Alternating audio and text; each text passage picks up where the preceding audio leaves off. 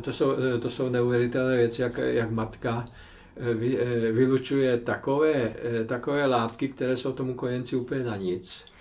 Ty jsou určeny jako výživa pro jisté druhy bakterií, aby tam prosperovaly v tom jeho střevě. To, se, to, se taky, to jsem taky dávno nevěděl. Jako hustota nervových zakončení v trávicí soustavě je srovnatelná s hustotou nervových zakončení našich konečných prstů. Mm. A, a, ta, a ty bakterie vyrábí obrovské množství působků, které jsou srovnatelné s těmi působky při, při, při přenosu přes synapse a ten nervový systém si taky jako nezadá a, a tlačí zase na ty bakterie, takže tam, tam existuje něco, e, to, co jsme si předtím mysleli, jako že je ozbrojená rovnováha. Ano, člověk umře a v zápětí ho obsadí ty bakterie ze střeva pěkně zavadne, že jo, poměrně rychle. No co to musí být? Tam musí být neustále, neustále tvrdý boj na tom rozhraní, jak se ty bakterie derou do nás a my do nich. No jako to, to by bylo strašně vyčerpávající. E, lepší je prostě si e, e, jako zna, označovat, hele, dej pokoj a tady máš radši toto. Jo, takové appeasement z obou stran. Vítejte na podcastu Brain VR, já jsem Vojta. A já jsem Krištof. Na tomhle podcastu tak řešíme témata jako je biohacking, neurověda, filozofie a biologie a vybíráme to nejužitečnější, co nás baví a překládáme to do jazyka každodenní zkušenosti, tak abychom to mohli používat. No a formou tohle podcastu tak to snažíme předat někomu dalšímu. A to jste vy, naši posluchači a my si vás moc vážíme. Pokud nás chcete podpořit, můžete tak udělat sdílením například na Instagramu. Další věc je ta, že máme startovač. Tam nám můžete poslat například například stovku měsíčně a nám tím pomůžete dělat to, co milujeme, to, co nás nejvíc baví. No a tímto bychom moc rádi poděkovali všem startovačům, kteří nás podporujete už přes rok, je to úplně neskutečný, moc si toho vážíme.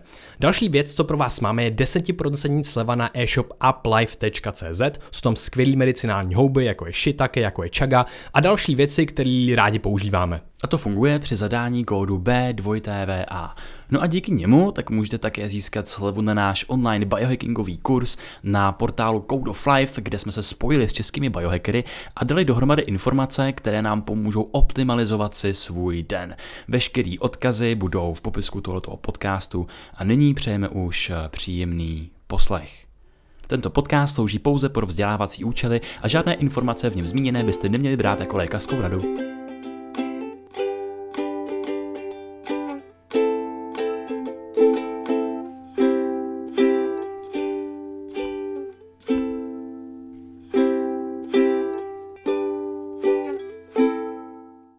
Vítejte na podcastu Brain VR. My jsme tady dneska přivítali uh, Antona Markoše, uh, který vystudoval přírodovědeckou fakultu, vedl 15 let katedru filozof- filozofie a dějin. 9, 9 let. 9 let, takže to, aha. To někdo, tak někdo napsal, kam si 15 jo, a ten to všichni opisujou. Jo, jo, jo, to je super, teda, že vás tady máme, abyste to mohli opravit. No a teda je to katedra filozofie a dějin přírodních věd, uh, zajímáte se o buněčnou a vývojovou biologii a potom o biosemiotiku. Napsal jste několik knih, je to například Povstání živého tvaru. Povstávání. Povstá, jo, povstávání. Znaky a významy v evoluci. Evoluční tápání podoby, podoby život, planetárního životopisu. A naposledy jste vydal, napsal učebnici Epigenetic Processes and the Evolution of to Life. Je, to je monografie a to se nap, nenapsal sám. Uh-huh, uh-huh. No, a, uh-huh tak to jsou asi ty uh, základní věci, potom toho děláte uh, spoustu, spoustu jiného. A já jsem se chtěl zeptat, jestli byste chtěl něco zásadního ještě doplnit k tomu, co všechno Ani děláte. ne, já jsem teď už jenom na půl úvazku, takže si mm-hmm. můžu doma hrát a čtu si věci, které mě zajímají, to je tak všecko. Mm-hmm, to je super. No a vlastně od toho bychom se rovnou mohli odpíchnout. Co je teďka to, co vás, co je to, co vás teďka zajímá, to, o čem si čtete? No, podívejte se, začala biosemiotika, nahrnulo se tam spousta eh, desítky lidí a pak se ukázalo, že sice de, že to bio eh, polo, minimálně polovinu z nich vůbec nezajímá. A jsou to takový ty persovský semiotici, který tam, který tam probírali nuance té semiotiky, která je samozřejmě založena pro lidi. No a takže, takže byli takový mučivé otázky po několik let na těch našich sezeních. What is biosemiotics? Tak jsme se potom rozčílili jakože eh, na, na kongresech molekulární biologie se nikdo netrápí otázkou what is molecular biology. No, takže, takže prostě ji dělají. A to je jedna věc. A druhá věc, když to bylo bio, tak nakonec se ukázalo, že ty lidi jsou velmi opatrní, že teda semiotika, dobře, to je záležitost eh, lidská, eh, to je vlastně umění výkladu a, a zjišťování významů a eh, od, od, odhalování znaků v přírodě. No a v podstatě ano, no tak ty, ty zvířátka, no ještě ty savci a ptáci, ty samozřejmě mají, mají něco jako rozum, tak ty tohle dokážou s těmi ostatními, no, ale že by kytky nebo bakterie, tak já jsem začal tlačit na to, že všichni živáčkové. Jo? Hmm. A tím pádem, eh, tím pádem se to dosti, eh, dosti roz, eh, roz dělilo, protože ti humanitní věci nebyli ochotní se naučit ani základ, základ biologie, takže s tím si vlastně nemám co povídat. Akorát, že bych Eh, se to všechno naučil, druhý život nemám. Jo. A také, eh, takže eh, hledám si takové ty základy a tak dále. No a teď, přišli, teď přišla taková věc jako bokem, nejsem sice věřící, ale velice mě zajímají dějiny Evropy. Jako to je něco fantastického těch posledních 2000 let. No a teď přišel Eh, teď přišel takový autor, semiotik. Jeden se, eh, jsou dva semiotici, kteří jsou ohromní. To je Umberto Eco. Toho my máme v podstatě přeloženého díky tomu, že napsal ty romány. Tak si všichni mysleli, že, eh, že i všechno ostatní, co napsal, je sranda. Takže, takže mm, přeložili jeho vědecké práce do češtiny. To musel, takže máme tady metr EQ, Jo? E, řekněme, polovina jsou romány a druhá polovina jsou velice zajímavé a velice dobře přeložené vědecké práce. Tak to je jedna věc. A druhý pán, e, to je semiotik, který se jmenuje John Dealey. Ten zemřel nedávno. A, e, ten, a oba dva tito pánové jsou shodou okolností medievalisti, to znamená, se zabývají středověkem a zabývají se, eh, zabývají se teda dějinami poznání v tom latinském věku, tak, eh, tak najednou jsem našel takovouhle knížku Medieval Philosophy Redefined, Redefined as a Latin Age. A ten, ten krásně ukazuje, kde šlo naši kořeny, eh, naše kořeny v pozdní antice, potom zanikl Řím, všichni zapomněli řečtinu, protože řečtina byla jazykem vzdělanců i na, i na západě, ale všichni zapomněli No a e, také, tak se začala e, mluvit jako jazyk vzdělanců, jazyk církve latina. Teď e, ztratil se kontakt s Konstantinopolí, ztratili se ty práce, protože neměl kdo opisovat, když neuměli řecky.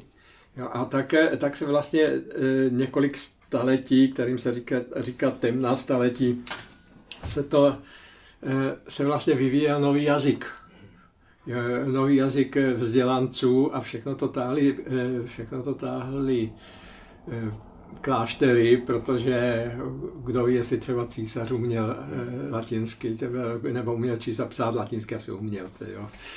komunikovat musel. No a tak, tak to takhle začíná, potom ona to líčí, jak, jak potom přišlo ta, přišly ty překlady skrze Araby a skrze Židy, Řeč, řecká, eh, řecká díla se přeložila do, ši, do syrštiny nebo perštiny, odtud si to přeložili arabové a židé. A z těchto překladů, překladů si to překladali latinici zase, zase eh, k sobě. Takže eh, si dovedete představit, když to začalo v tom 11. 12. století, co, co asi ti nešťastníci četli. Jo, a, a teď na, to, na tom se postavila, na tom se začaly stavět univerzity, zejména Aristoteles teda. E, na tom se začaly stavět univerzity v tom 12. století a na tom začali, začali tyhle ty velký vzdělanci jako Tomáš Akvinský a tak dále. No a tento, e, tento um, John Dealey, jakožto semiotik, chce ukázat, že semiotiku jakožto umění výkladu vlastně vymysleli tihle latiníci počínaje svatým Augustínem, který neuměl řecky, takže, takže nevěděl, že to, co povídá, není, není od řeku, ale, ale z jeho vlastní hlavy. což je docela pěkný. Aspoň takhle to tvrdí díly a samozřejmě tyhle ty e, e, biblické tlustospisy neznám, jestli je to pravda. No a tak, tak začal s tím, že vlastně, co je to znak? Znak jako zástup, zástupce něčeho jiného, které v nás vyvolá to něco jiné. A teď tahle ta věc začala být strašně zajímavá, jestli se to, jestli se to vztahuje jenom k věcem tohoto světa, které poznáváme, nebo i, i, i k věcem, které vymyslíme v naší hlavě, čeho znakem je entropie. Entropie nemá nic, nic spodobeného tady venku. Entropie je čistě duchovní eh, jako termín, a máme rozumět entropie, tak potřebujeme k tomu všechno to křoví významu, které naše civilizace v, tom, v 20. století nebo v 19. už měla. Vyskočte na Tomáše Jakvinského z entropii, no chudák. a, a naopak teda ty jejich latinské termíny, což byla velice neuvěřitelně rozpracovaná eh, latinská terminologie, byla úplně zapomenutá. Hmm. Jo, a teď přichází, eh, teď přichází eh, taková, eh, taková věc, že ten, ty, ty scholastické díla, ty se samozřejmě hlavně zabývaly teologií. A většina toho je, co je Bůh a čím je a jak je a nevím co všechno. A toho je, řekněme, 90% úplně všeho, co, co popsali. Já nevím kolik samozřejmě, neměl jsem to. Třeba 4 tisíce eh, eh, po různých klášterech 4 tisíce dizertací na jedno jediné téma. Hmm. Jo? To je možná ještě horší jako dneska, když se, eh, když se píšou dizertace, které nikdo potom nečte stejně. Jo? Když pokud se neopublikují, tak na co jsou. Že jo? A, a, a, teď, a, teď, a to se podle to se opisovalo, protože nebyl knihtisk, že jo, a teď jsou toho plné knihovny, kdo, kdo to má číst. Na tento díly, si našel ty klíčové díla, no a vzal skalpel, ne doslova, protože ty knihy neničil, ale, ale vyříznul pro lidi, jako jsem já, ty věci, které se týkají prostě takového, eh, takové zlaté nitě, která se táhne od Akvinského až po 17. století, eh, kde právě eh, stále víc rozpracovávají ty otázky, co je to znak, co je to význam, jak se to má k tomu, jak se to má k onomu. No a já bych jednou, jednou eh, rád tohleto přenesl na živáčky. Mm-hmm.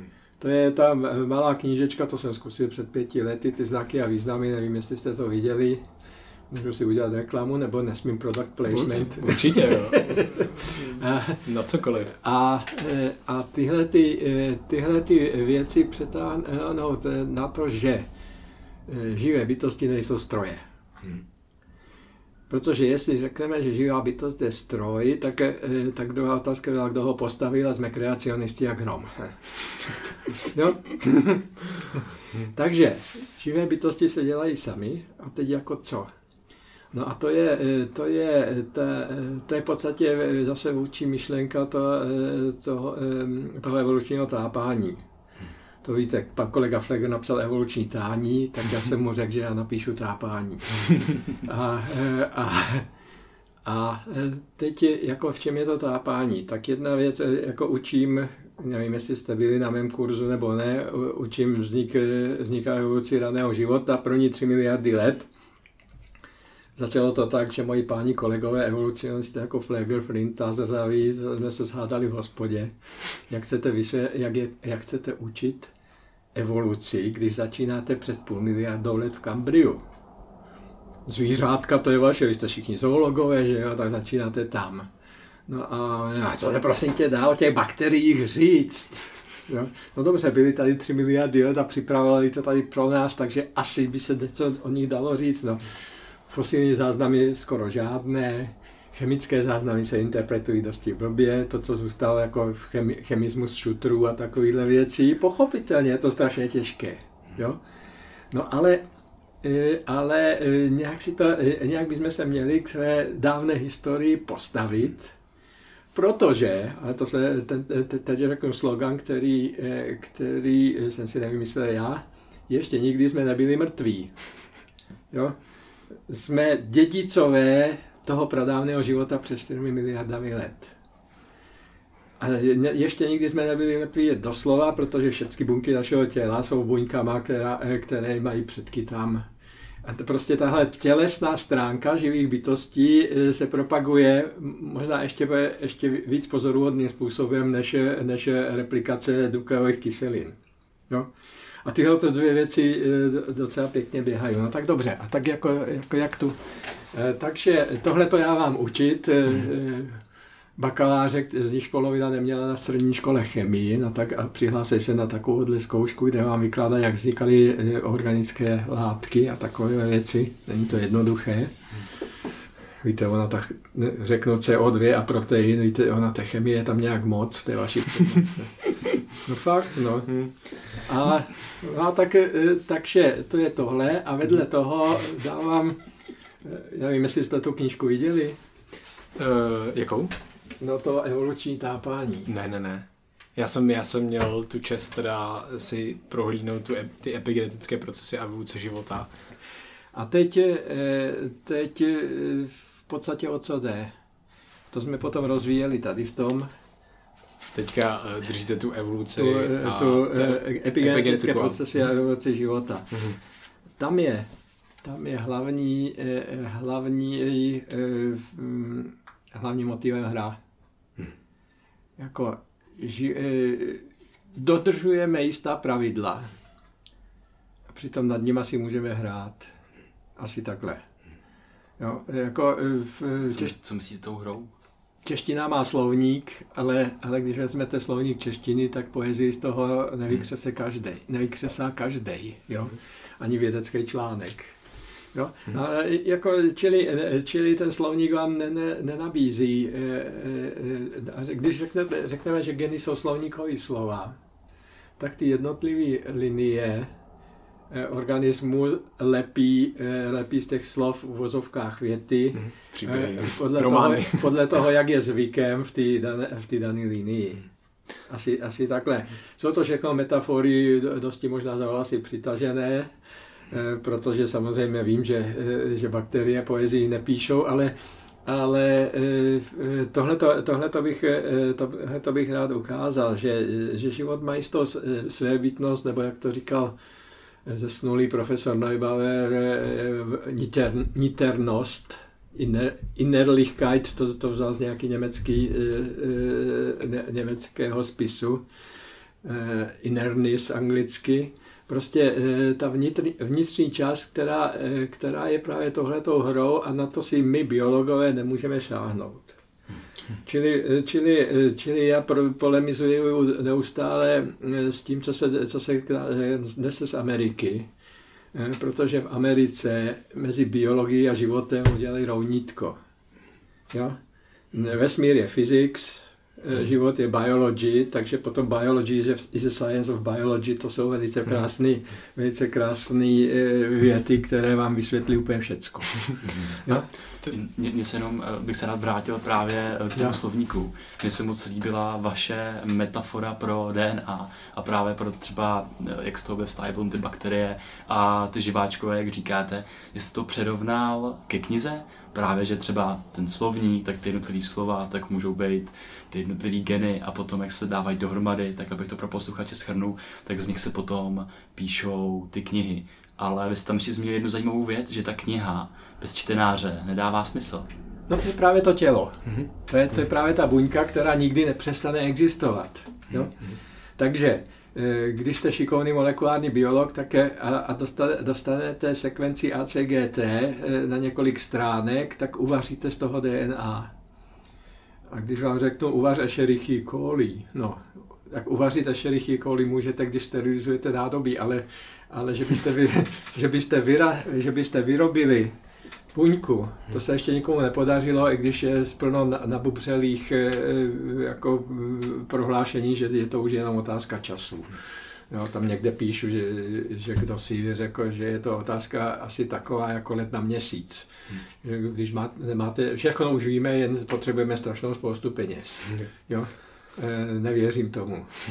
Hmm. Je, jenom tady je hrozně zajímavé, že tam je ohromná inteligence skrytá vlastně v celé té jako evoluci, v tom, že jsme vlastně neumřeli. Tam je zapsáno ohromné množství informací nejenom o nás samotných a o těch strukturách, ale i o tom prostředí, no. protože fungovali v tom kontextu a toho teď, prostředí. Teď dal, další, jak by se tohle dalo rozvíjet, pochopitelně je hledat, jestli, jestliže ty jednotlivé linie mají svou paměť a zkušenost, kterou na svůj způsob nějak interpretují.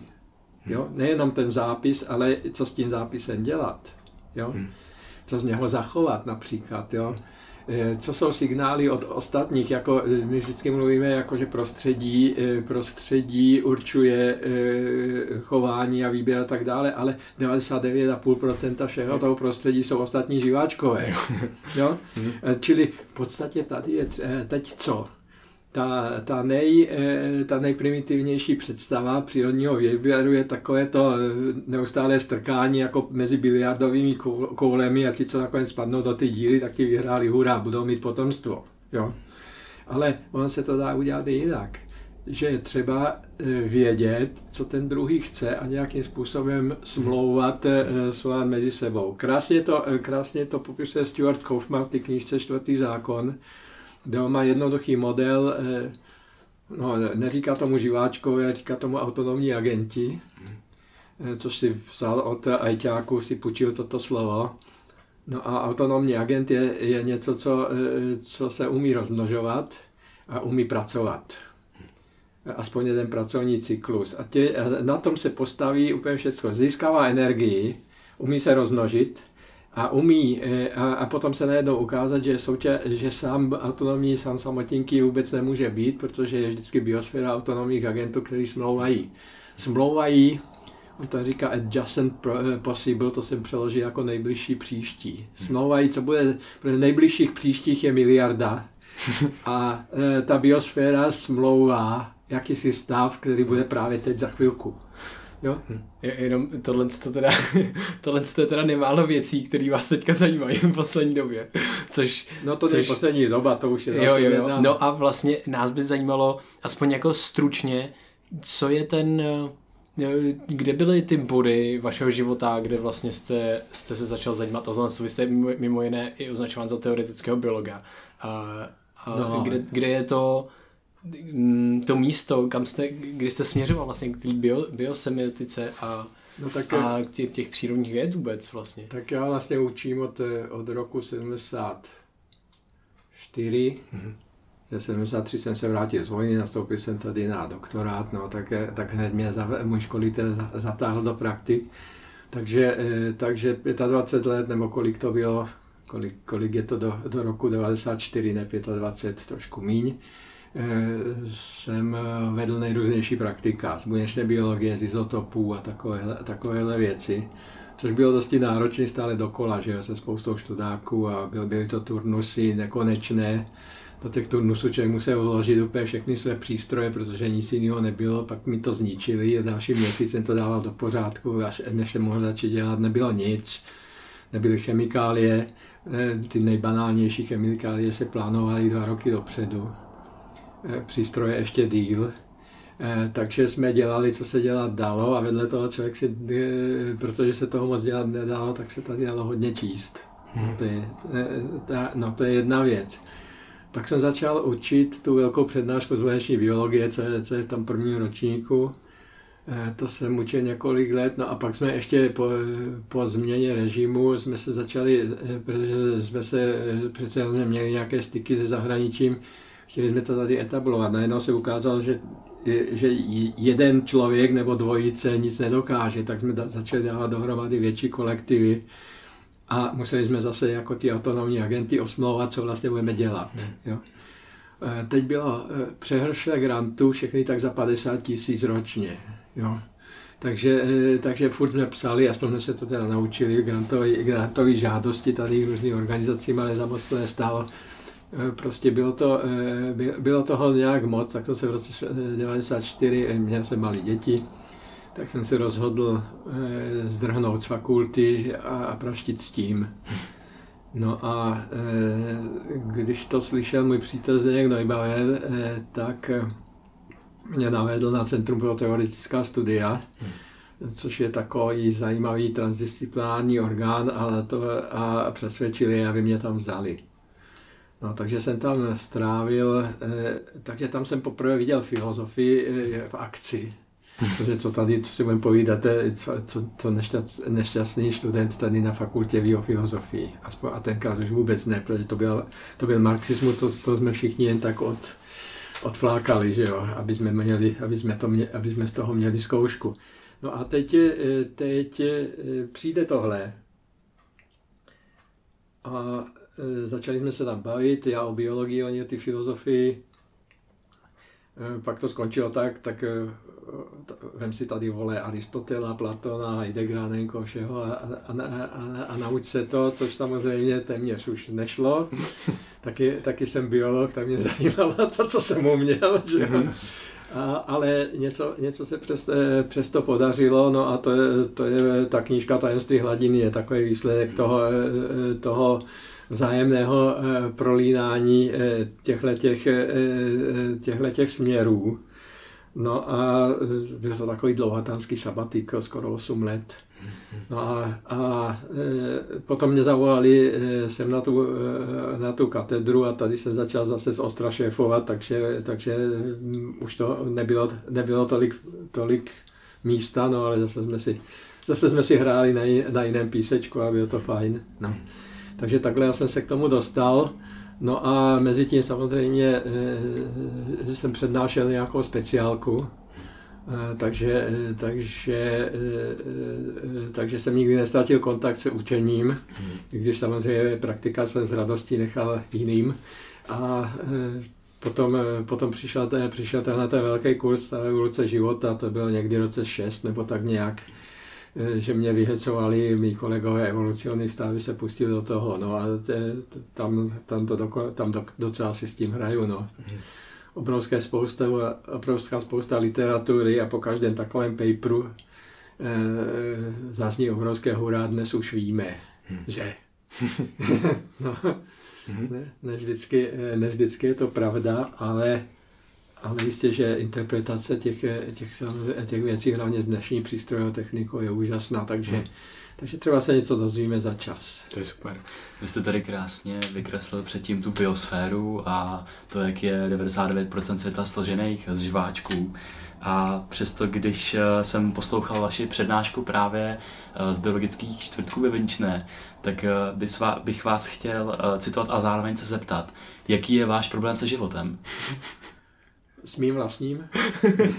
Vy jste řekli se životem i s mým vlastním. To jste... tak jo. Jo, jo, to Já se vůbec nepamatuju, jak, jak když přednáším, tak, no, tak, jo. tak eh, pá, pábím trošku, že jo. No, eh, samozřejmě, tak dobře. Když to vezmu, eh, když, když to vezmu, že nikdy jsme ještě nebyli mrtví, tak moje děti jsou starší než já.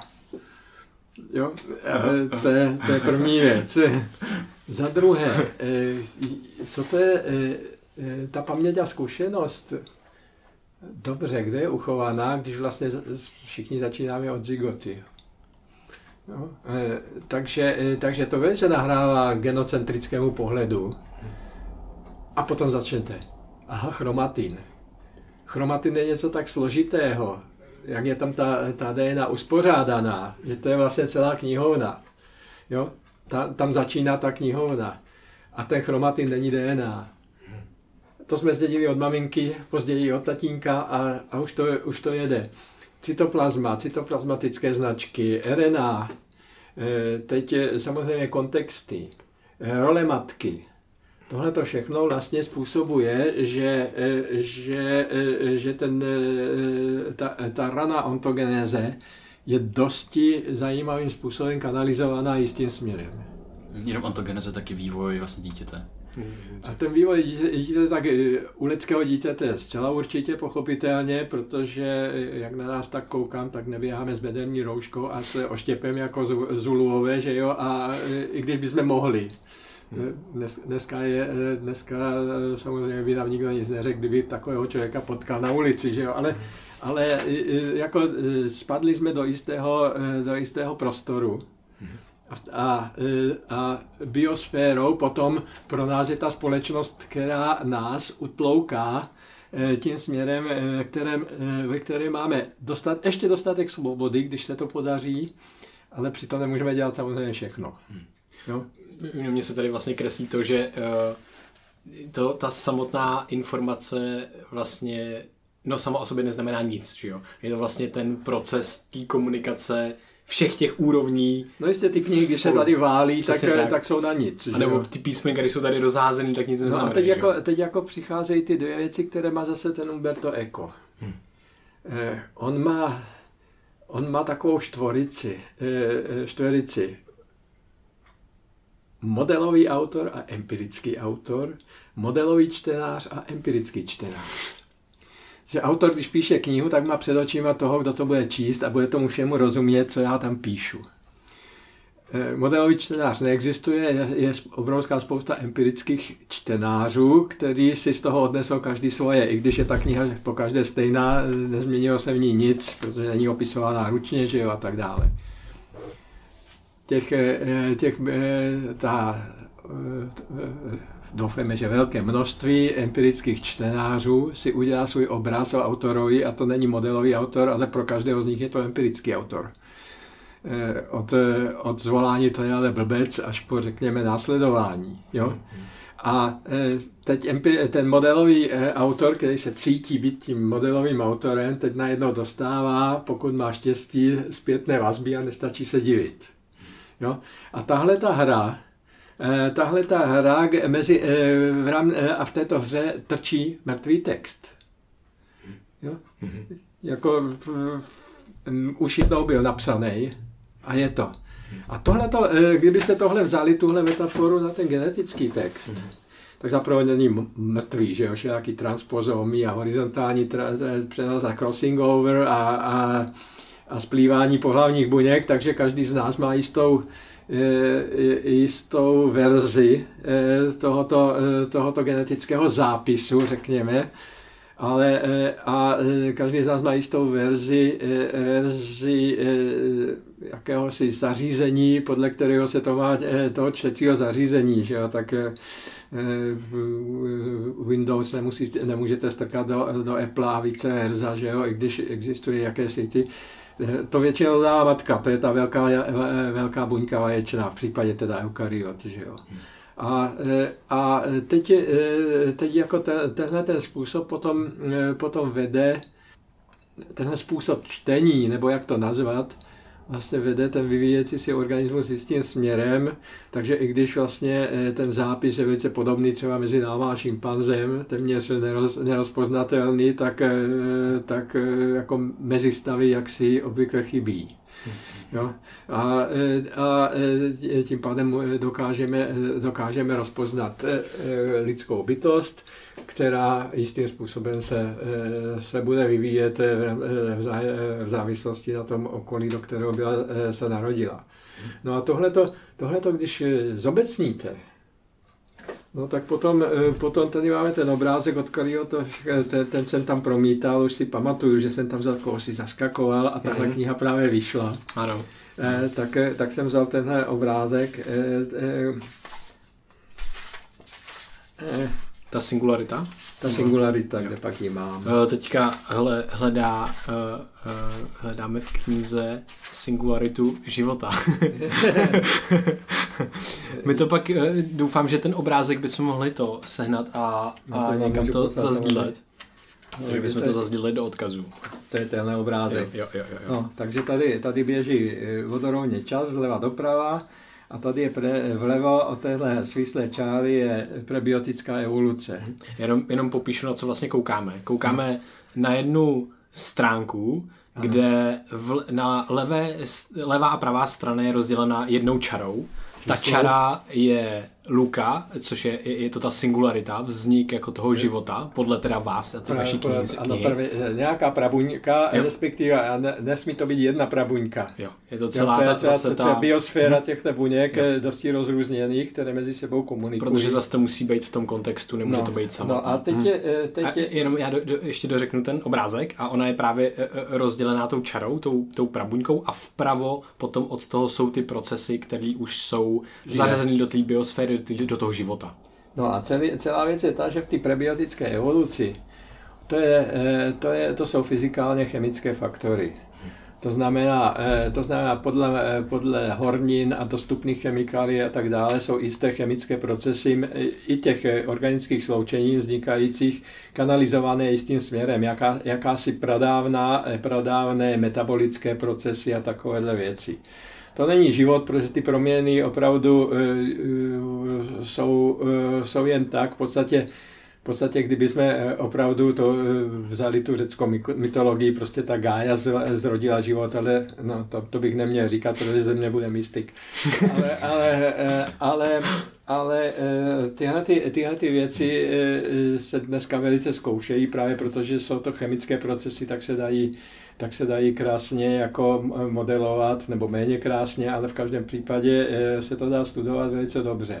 Hmm. Celý problém je tak, eh, takové, že třeba eh, jestli, jestli si uděláte hypotézu, že hornina jako podklad pro jisté, jisté věci, tak hornina nikdy není čistá. A najednou těch pár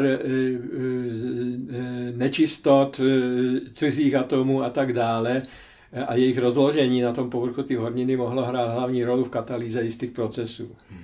Je otázka, jaká, jak často se právě takováhle hornina s touto znečištěninou objevovala.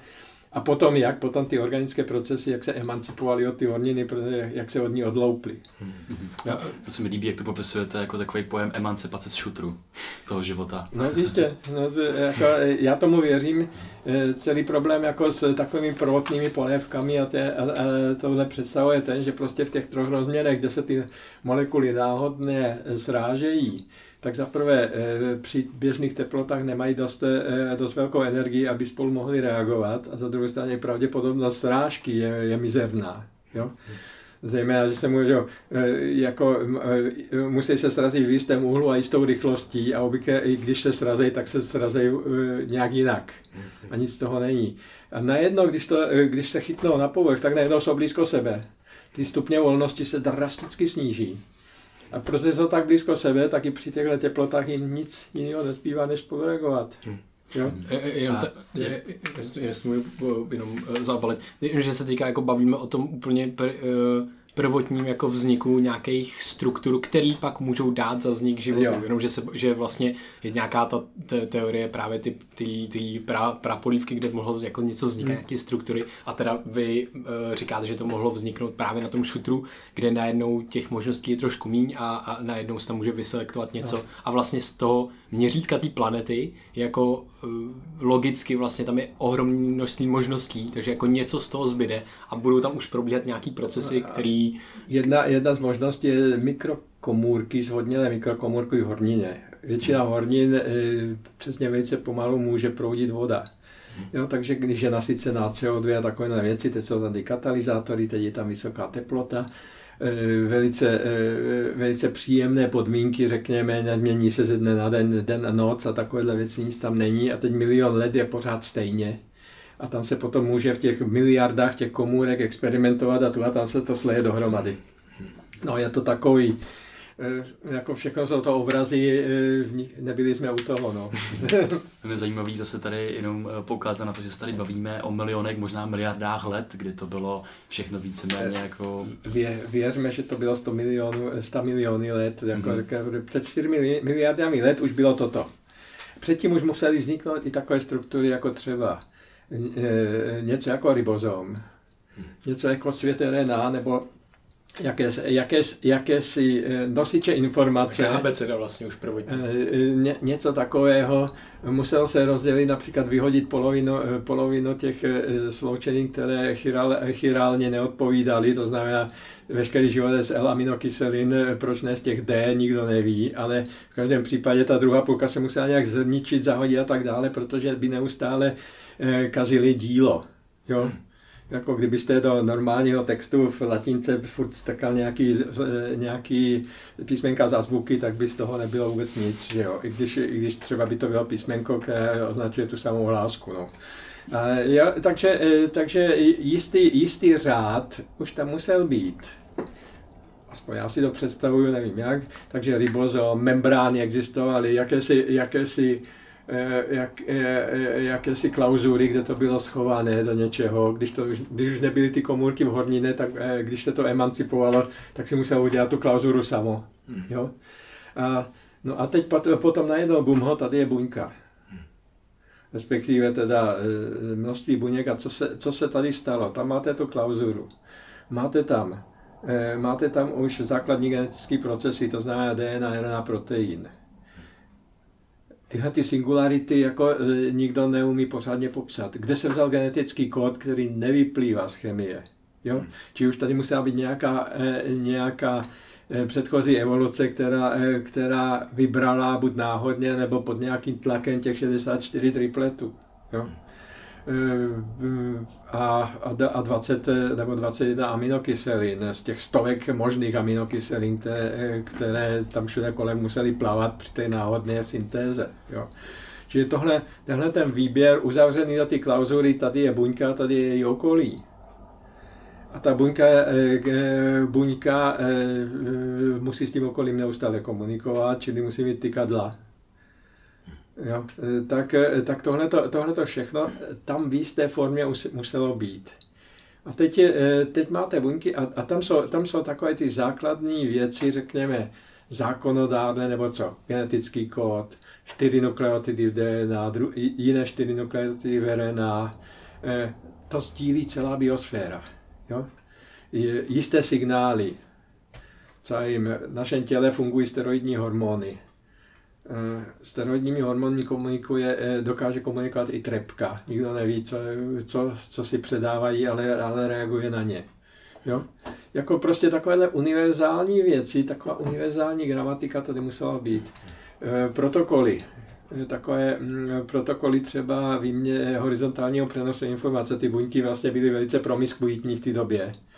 Eh, to znamená, že si mohli posílat genetickou informaci. Eh, jako v, v, v eh, když, když komunikujeme v internetu, tak, tak si nevymýšlíme v každém městě jiný protokol přenosu. Je to celosvětové zaužívání takové to www a, a takovéhle věci, protože jinak, je, jinak by s tím nešlo vůbec pracovat. A tyhle ty univerzální věci musely být na tom počátku aspoň v náznaku udělané co dělají proteiny, třeba eh, proteiny energetické metabolismu jsou evidentně neuvěřitelně staré. Jo? jako zacházení s genetickým materiálem je, je neuvěřitelně staré. To znamená, že už muselo být sdílené tady tou prvotnou biosférou, která tady vznikla. Eh, je to singularita, s tím je problém, protože, eh, protože singularita je vědět, co s tím. Jo? Eh, právě proto, eh, právě proto se to, eh, jako když budete číst takovéhle věci, tak neustále, neustále můžeme se k tomu potom vrátit, neustále najdete tvrzení, taková, taková ta kliše do úvodu publikace, život není nic než a tenhle ten nic nežismus se pak, se pak dokládá nothing but než, to je opravdu takové slovo anglické. Mm-hmm. Eh, nic než se dokládat tím, že vlastně existuje plynulý přechod od jednoduchých chemických reakcí až, až ke komplikovaným chemickým reakcím v živém. Dobře, a samozřejmě, že ty chemické reakce eh, fungují i tam, bez sporu, ale, ale, eh, ale život je chemie, to, je, to mi připadá to divný. Chemie je stará 200 let, život 4 miliardy. jo? Takže, takže jako nakonec, nakonec skončíme u takové věci jako afinity eh, elektronových obalů, to mají všichni společný, ale to je, to je velice zvláštní společný základ. Jo? Mhm. Takže, eh, takže tyhle ty záležitosti, katalýza pomocí proteinu, to je něco úžasného. Jo? E, potom, e, teď, teď jako, abych se k tomu vrátil, přenos toho genetického materiálu e, s pomocí plazmidů, s pomocí vírů, jen tak na HDNA, která může plavat může být vychytávaná a vyhodnocována, jestli dobrá informace nebo ne. Jo? To mi připomíná Václava Bělohradského, našeho filozofa, ten, kde si psal asi o tom, že on musí psát do nejrůznějších médií, třeba do nedělních příloh, novin a tak dále, filozofické věci. Jo? A teď je, jako samozřejmě skoro nikdo to nečte. Ale teď se může stát, že staré noviny vezme trhovkyně na trh a balí do nich mrkvičku. A někdo si donese mrkvičku domů, chce ji čistit a nejde, co to, co tady je, a začte se. A už je chycený na sítě bylo, eh, pana eh, profesora Bělohradského. Jo? A tohle to samozřejmě funguje kvůli, eh, eh, proč? Protože, eh, protože i ten, co, co tam škrábe tu mrkvičku, i bělohradský mluví stejným jazykem a používají stejnou gramatiku a společné výrazy, protože žijí ve stejném historickém segmentu jako časovém, evolučním. Jo? A tohle to všechno, tohle to všechno začne být eh, strašně zajímavé. A teď máte, eh, tak se na tomhle tom se shodnou si ty protokoly. Další protokol jsou váčky. Eh, Malé váčky, které se odškrcují, my to vždy víme jenom ze eh, synaptický přenos, že jo, a tak dále. A najednou se ukazuje, že všechny buňky, dokonce i bakterie, eh, eh, komunikují tímhle. Něco do nich dají, pošlou, eh, pošlou, jiná bakterie to eh, dostane a oni je, eh, v ní je nějaký působek, nějaký feromon nebo co. Nejúžasnější teď posledních pár let je, jak rakovinné buňky vysílají takovéhle váčky. Ty jdou do jednotlivých eh, tkání a tam manipulují s těmi zdravými buňkami, až nakonec ty buňky jsou najednou připravené přivítat tam tu metastázu, eh, metastázu eh, která, která ve stopách těchto těch váčků tam nakonec do, do, dojde. Kdyby tam šla ta buňka jen tak, tak ji zabijou a je pokoj. Jo. A všechno tohle vidíte, že je to eh, tak v rámci jednoho organismu, to jsou jeho vlastní buňky, dobře, to, to, jsou, to jsou jenom eh, zbrblé mechanismy, eh, které, ty, eh, které eh, ta rakoviná buňka využila ke své propagandě, ale, ale, eh, ale celkově, celkově, je to, eh, celkově je to eh, v rámci celé biosféry všechno takhle zaběhané. Jo? To Čili eh, feromony, hormony, váčky, eh, eh, DNA, to jsou všechno dosti společné protokoly. Samozřejmě přece jenom u nás a u kytek je to trošičku jinak. eh, Co si budeme povídat, ty, když se 4 miliardy let vyvíjejí nějaké, nějaké linie, tak přece jenom, přece jenom se to mění, že? Eh, jenom, jenom jazyky, jak se změní za pouhých 4 tisíce let nebo kolik, že jo? a tak, tak něco podobného, ale přitom Eh, Přitom ten základní protokol všichni dodržují. Proč? A tady je to důležité. I v dnešní biosféře ten horizontální, ta horizontální komunikace, neu- komunikace neustále musí probíhat. A teď je jedno, po to komunikací je, je schovaná manipulace, jako když patogen manipuluje svého hostitele, Eh, Může tam být eh, symbiotické vztahy, holobiot, například holobiotické, teď, které teď běží. Eh, Spousta takovýchhle věcí, prostě ten týž protokol se dá samozřejmě změnit na různé typy manipulace, spolupráce a radosti. Takže nakonec, když, když máte už tenhle ten protokol, to je jakési písmo svaté, které už se nebude příliš měnit v evoluci, a nad ním potom začne ta hra interpretace v každé té linii, v každém to společenstvu těch, eh, těch příslušníků, ty linie, tohle ty časové řezy, eh, se bude interpretovat tataž, eh, tataž zpráva trošičku jinak a, a půjde. Eh, Krásně zase, já už nevím, neustále mluvím metaforách, víte, když je nějaké svaté písmo, které nějaký národ dá dohromady a dokonce už má abecedu, tak ho zapíše, jako třeba hebrejci. No a pak za nějaké dvě, tři generace je tam vlastně napsáno. Jo? E, Všichni si dávají hrozný pozor, aby nevynechali jediné písmenko. Aby, aby, se, aby se ten zápis neměnil, aby nemutoval. Mutace samozřejmě a, a selekce jsou, e, takže selekce toho, toho původního a tak dále a tak dále. Přesto ta interpretace teď běží jistým způsobem. Pak se, takové, pak se takovéhle svaté, svaté knihy ještě začnou e, přepisovat do, do jiných jazyků a to začne teprve paráda. Jo? Protože interpretace každého slova je jako už dávno zapomenutá i v tom rodném jazyku, v tom, v tom jazyku, ve kterém to bylo napsáno, i ten jazyk už je zapomenutý, už se mluví jiným. A teď jak tohle to přenést do jiných kultur. A to je, to je, to je, tahle metafora je podle mého názoru docela silná, že vlastně že vlastně nemusí být žádná mutace, dokonce v rámci téže linie dochází v závislosti na náhodě, na vnějších podmínkách, já nevím na čem, na klimatu, dochází k reinterpretace téhož zápisu a přitom se hledí velice, velice důrazně na to, aby se příliš neměnil. I když samozřejmě, aby se příliš neměnil a přitom se mění například při pohlavním procesu. Jo? A, to je, a, a tehle, tahle ta hra je, je neuvěřitelně zajímavá, jenom že ta se, ta se strašně těžko dá ta, tu hru můžete hrát tak, že budete číst ty biologické papery, které nejsou hravé ani náhodou. Z dobrých důvodů. Kdyby byly hravé, tak to může jít rovnou dostoupit. Že jo? Ale potom to nějak se sbírat a začít to interpretovat tak, aby, aby z toho ně, něco vylezlo. Tady, tady te, potom, potom se to samozřejmě může odvázat ještě na jiný způsob. Já to, tam někde je to i, i přirovnaný, jako všichni hudebníci mají znát noty aby mohli něco zahrát. A potom je ta interpretace je různá. Potom najednou jsou hudebníci, kteří ani ty noty neznají, takový ty, ta cikánská kapela nemusí vůbec znát noty, nebo, nebo, nebo jazzmeni, který, který spustí jambore, Eh, tak, eh, tak už ani nepotřebuje ty noty znát, ale přesto dodržují, eh, přesto dodržují jistá pravidla, například tóninu, že nebo, nebo přechody mezi tóninami a takovéhle věcmi. Čili, čili jistá pravidla se neustále držejí. A mezi tím se neustále zkoušet, co je dovoleno. To mi připadá, že ty univerzální pravidla, jako kdyby právě byly nastavený tím, tím výběrem na tom počátku úplně, před těma čtyřma miliardama let.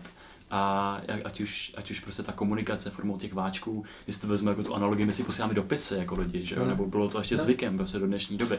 Takže tyhle ty, tohoto se pořád drží. Jako ty... Tyhle protokoly, co je jejich obsahem, to už se nedrží. No, no, no. Jo? A, a o, to, o to právě jde. A ještě i takové věci, že, že to neustále vyhmatávání. Rozumíte, je ústava, nebo je písmo svaté jednou za čas se udělá rituál, kde se všichni eh, členové komunity potvrdí, že to budou dodržovat. Nejlepší je to teda mše, že jo, eh, každou neděli. Tam eh, v době, kdy se ještě všichni znali, přišli, přišli na mši do kostela a tam teda se nikdo nemohl zašít, všichni si tam navzájem potvrdili, že krásce nemá. Jo?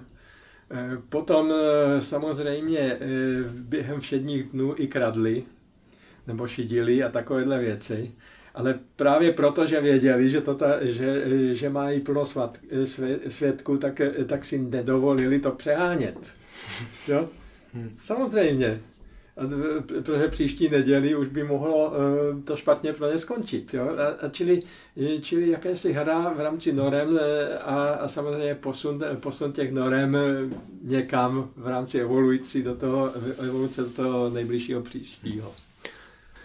Mě, mě se tady vlastně celou dobu kreslí, vy jste mm, na začátku totiž uh, otevřel spoustu, spoustu velice zajímavých témat, které jsou vám hodně, hodně blízký. A já jenom se jako, um, jestli třeba tu biosemiotiku můžu popsat, uh, jestli to chápu, ten obrázek, který se mi vlastně nakreslil a ta důležitost té biosemiotiky v tom smyslu, že to je vlastně to zkoumání těch znaků, je to zásadní, protože to je to komunikační rozhraní mm. mezi tím vlastně eh, je to to komunikační rozhraní vlastně toho světa, je vůbec fungování ano. i toho života a potom, že se mi to váže vlastně, takže, takže mám nějaký ten, řekněme tu, tu buňku um, a další buňku, anebo to prostředí a najednou vždycky tam bude probíhat komunikace nějaká, neustálá vlastně, nevyhnutelná, protože vždycky jsme v nějakém prostředí a bude to ta komunikace bude ve formě nějakého znaku. A potom se mi to váže na tu interpretaci, jak ten znak vlastně potom interpretuje. No, že to jsou ty dvě jako roviny, které Podívejte, tak začíná, začíná to takhle, že, že, že teď, je, teď budeme brát jenom věci ve světě, mm-hmm. ne, ne myšlenkové konstrukty. Mm-hmm. Ve světě je kůň. Mm-hmm. Jinak, eh, jinak vám vyloží koně konský řezník a jinak jockey. Jo? A ještě jinak, eh, kdo ví, co si představoval chudák Montezuma, když mu řekli, že, ta, že se tam blíží Cortés. Hmm. Jo? Eh, ty jeho jezdci na koni. Hmm. Jo? A tohle to všechno je to, co, to, co takhle vzniká tohletou prací, to jsou ty objekty. Hmm. Jo? Jako, jako ty, ty věci jsou tam a jsou své bytné. Taky ve středověku říkali věcem subjekty. My jsme to buchví proč otočili. Takže venku jsou subjekty. A tyto subjekty můžou komunikovat jak? intersubjektivně tak, že do, do sebe narážejí. Mm-hmm. Jo? Eh, narazí na sebe dva balvany, jeden odskočí tam a druhý i, nám a to je, to je, to, tomu se ani nedá říkat komunikace, prostě to jsou fyzikální interakce. A potom je druhá věc, že já vidím toho koně, znám něco o koních, ale určitě ne úplně všecko. A e, teď ještě k tomu přichází v mé hlavě e, e, všechno, co, co jsem kdy slyšel, četl a tak dále o koních. A z toho si ten obraz koně udělám nakonec takové, že už je, že, že vlastně i, ta, i ten znak zástupný, to slovo kůň, mi stačí na to, aby se mi, aby se mi vybral tento objekt, ale objekt, nikoli ta věc. Jo? Hmm. A čili, eh, čili všechny znaky, eh, všechny objekty vlastně jsou eh, podle, těchto, podle toho dílího, objekt je, objekt je něco poznaného. Venku jsou věci, některé věci můžou fungovat jako objekty rovnou, jo, kous je znakem ohně, no, takže věc kous už je rovnou znakem, anebo, anebo fungují zástupně, oheň nevidím, vidím kouř, ale tak vím, že tam asi hoří. Jo? Pokud to není temelín, tam je to jenom pára. A, e, a, e, takže pára je znakem temelína. no z takových strakonic vidíte jenom sloup, sloup páry. A, a čili, čili v podstatě všechno, může, všechno ve světě může fungovat jako znak pro někoho. Jo? jako od, odraz, odraz ultrazvuku mě nic neříká, tomu netopíry asi, netopírovi asi ano. Jo? Či, či tyhle, ty, to je takováhle hra znaků a některé jsou společné a potom jsou interpretovány různými liniemi, některé jsou, některé jsou vysloveně e, e, specifické pro danou linii, pro daného člověka, pro, podle toho, podle toho v, jaké, v jakém je kontextu.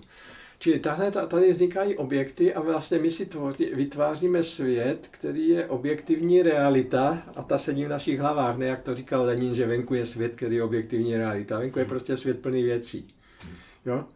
A, a, a, a tyto objekty neustále na základě těch znaků, které dostáváme zvenku, ty znaky, ty znaky nějak třídíme podle toho, jaký nám dávají význam.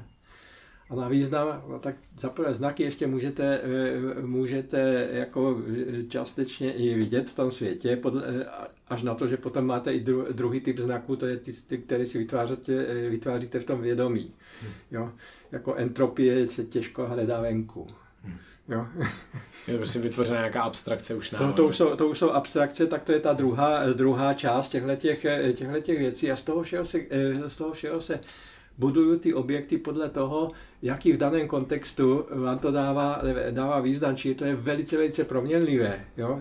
Ne, nikdy, nikdy to není něco, co se dá přišpendlit a ukázat jako motiv ve sbírce. To, to, eh, taky, to, taky to máte eh, jako motiv, přišpendlený motiv, není žádný motiv, to je jenom jeho znak.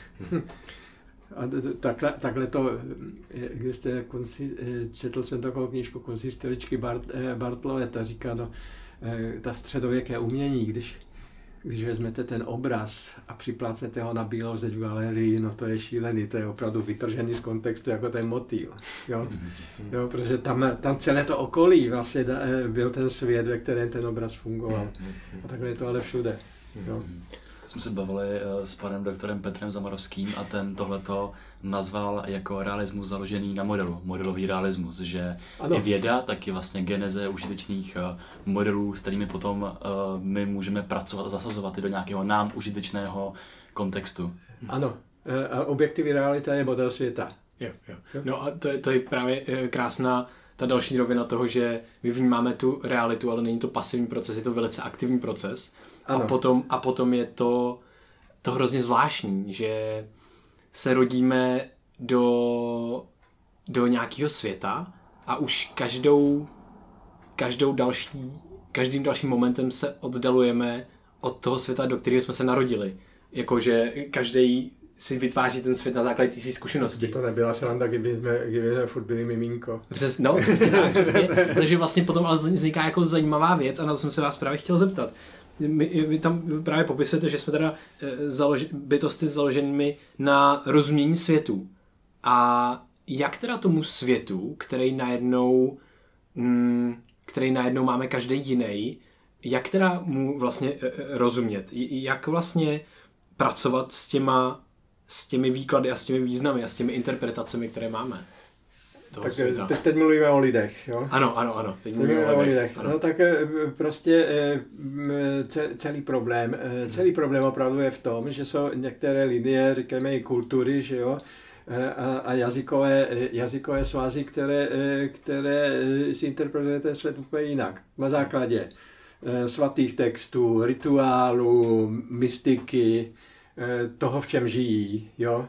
Jako, jako jedna věc je, když jde Hemingway odprásknout slona z kulovnice, a jiná věc je, když, když místní z toho, z toho udělali obrovský obřad, když to zabít slona. Že jo? A, a celý ten, celé tohleto chápání Eh, chápání světa může být natolik rozličné, že potom, eh, potom když se ty kultury srazí, eh, tak, tak z toho může vzniknout něco neuvěřitelně dobrého. No, dobrého, zajímavého, řekněme. To je, to je krásný příklad, jak, jak naši, naši dávní divocí předkové táhli, táhli do té Evropy a ono to jedno společné, ta latina a to, a ta, a to, to náboženství, všechny tyhle ty divochy eh, postavilo na jistou rovinu. Jistě, že se eh, rvou od, od té doby stále mezi sebou, ale přesto dodržují aspoň něco. Hmm. Jo? Že to, že to není naprostý, naprostá anarchie. A když vidíte anarchie typu, typu takových eh, dlouhodobých občanských válek a takových věcí, tak teprve si uvědomíte, když se přestanou tyhle ty základní pravidla dodržovat, co to udělá. Jo? Taková nešťastná Ukrajina, která to má už 100 let, eh, jako teď, eh, tak no ale to sem nepatří.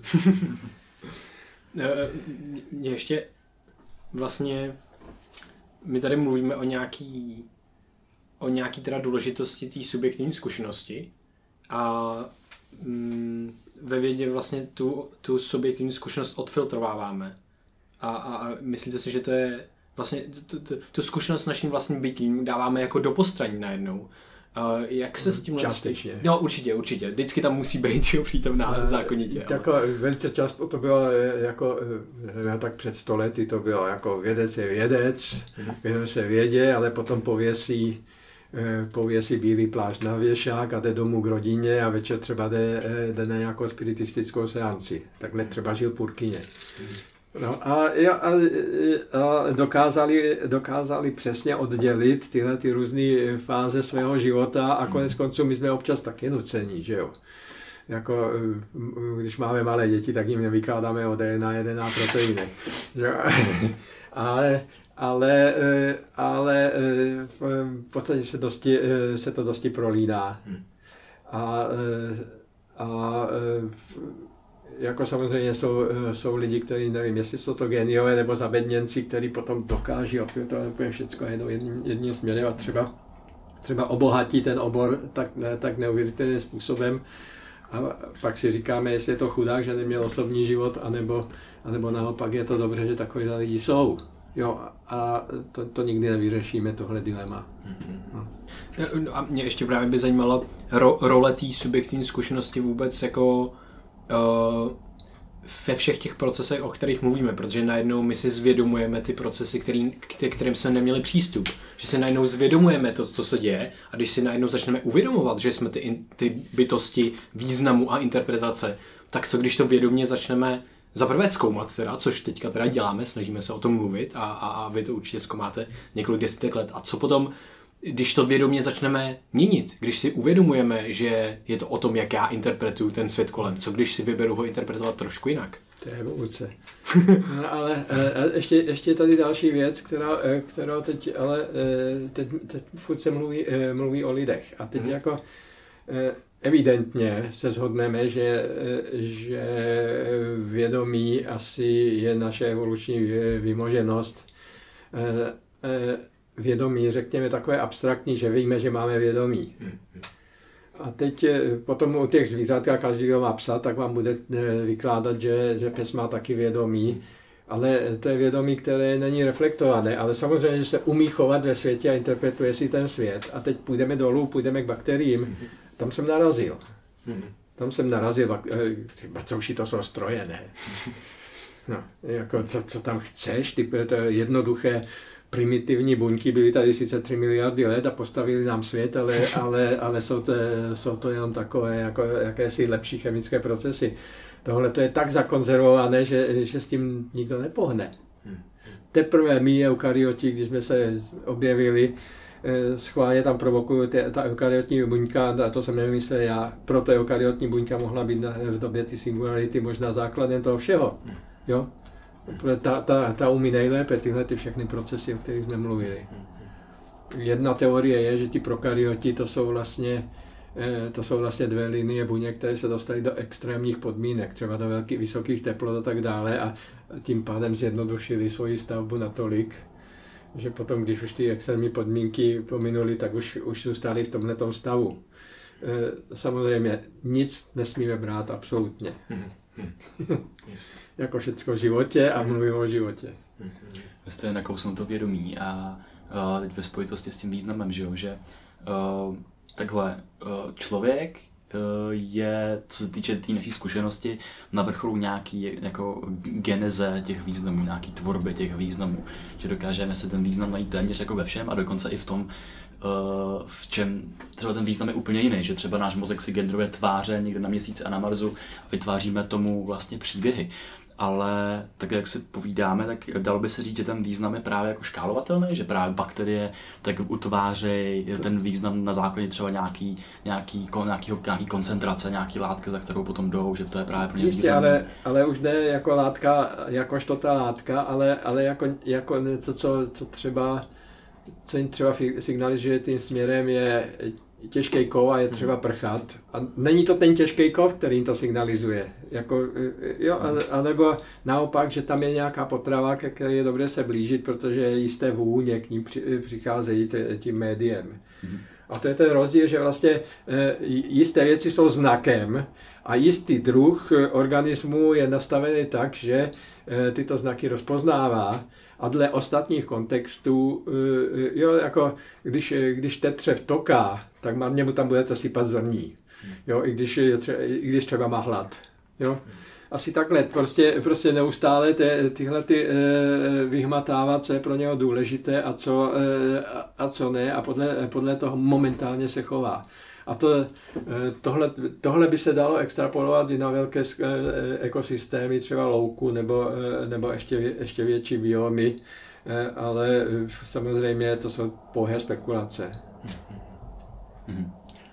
Uh, se s tím tím právě pojí ještě jeden pojem, který se nazývá autopoéze, kdy takový jako uh, sam, sam, sam systémy, který mají schopnost nějakého jako Maturána. Varela a Přesně. e, nikdy jsem to nedokázal číst, takže, takže nemám k tomu názor, jen co umím z druhé ruky. To je v podstatě, e, to je v podstatě e, vlastně zase e, dobře vytažený model, aby byl odlišitelný od ostatních modelů. Tak bude autopoéze na rozdíl od alopoéze a alopoéze je to, že, vlí, že prostředí vlívá na náš vývoj. Já tomu rozumím já takhle. Samozřejmě, že v čistý podobě nedostanete ani jedno, ani druhé, to je celé. Takže autopoéze ano, to embry, zejména raný embryo velice dobře ví, ví v uvozovkách, e, rané embryo e, jede e, opravdu podle dobře nastavených programů, protože to, se to musí udělat rychle. Raný embryo je jediný, eh, jak já tvrdím, je, je jediný, eh, jediné stádium ži- eh, živé bytosti, která nekomunikuje s biosférou. A dokonce matka udělá všecko, aby ho odizolovala. Teprve pak začne komunikovat a s kým nejdříve. Nejdříve s matkou, která filtruje ty vlivy biosféry a takovéhle věci. Jo. Čili, eh, čili, eh, čili, eh, čili u toho raného embrya je to důležité a dokonce, jak jsme ukázali na bakteriálních koloniích, tam je to stejně důležité, když roste bakteriální kolonie a když dvě bakterie mají spolu komunikovat, musíte jim dát nějaký čas, kdy jsou sami. Jo? A v té, tam, se, tam se udělá jakýsi základní rozvrh, to je ta autopoeze, řekněme, kudy se budu ubí, ubírat a potom začne, eh, začne ta neuvěřitelná hra jako eh, eh, vyhmatávání, vyhmatávání prostoru možností. Jo? A, eh, a, tam, a to dělá každý živý organismus. Jo? To, to musí dělat každý, protože jinak, jinak by byl ztracen a celý problém, když se teď podíváte, tohle se, tohle se skoro nedá studovat. Tak co uděláme my? V laboratoři vytáhneme Eh, vytáhneme jisté modelové organismy, které odizolujeme od biosféry. Takže třeba takové bakterie skoro nikdy, anebo jen občas, se odstanou sami samotinké, samotinké jenom jednoho druhu, jeden klon, že by obsadil prostředí. Skoro vždycky jsou to, eh, jsou to velice, eh, velice propracovaná konzorcia. Člověk Eh, se svým mikrobiomem, eh, jako, eh, jako když uděláte bezmikromní zvířata, to jsou mrzáčci po různých, z různých směrů a potom, potom když uděláte takzvané gnotobiotická zvířata, nevím, jestli znáte ten pojem, gnoty jako znám z, z řečtiny, či zvířata, kde známe, co ještě mají v těch střevech, tak jim dáme jeden druh bakterie, dva druhy bakterií a teď koukáme, co to s nima udělá. A najednou uvidíte, že, že, eh, že to udělá s nima moc. Hmm. Eh, takže, eh, takže teď to velice běží, zejména protože se ukazuje, že to, že to miminko je nejlépe obsadit bakteriemi podle toho, co se najde na matce. Jo? Hmm.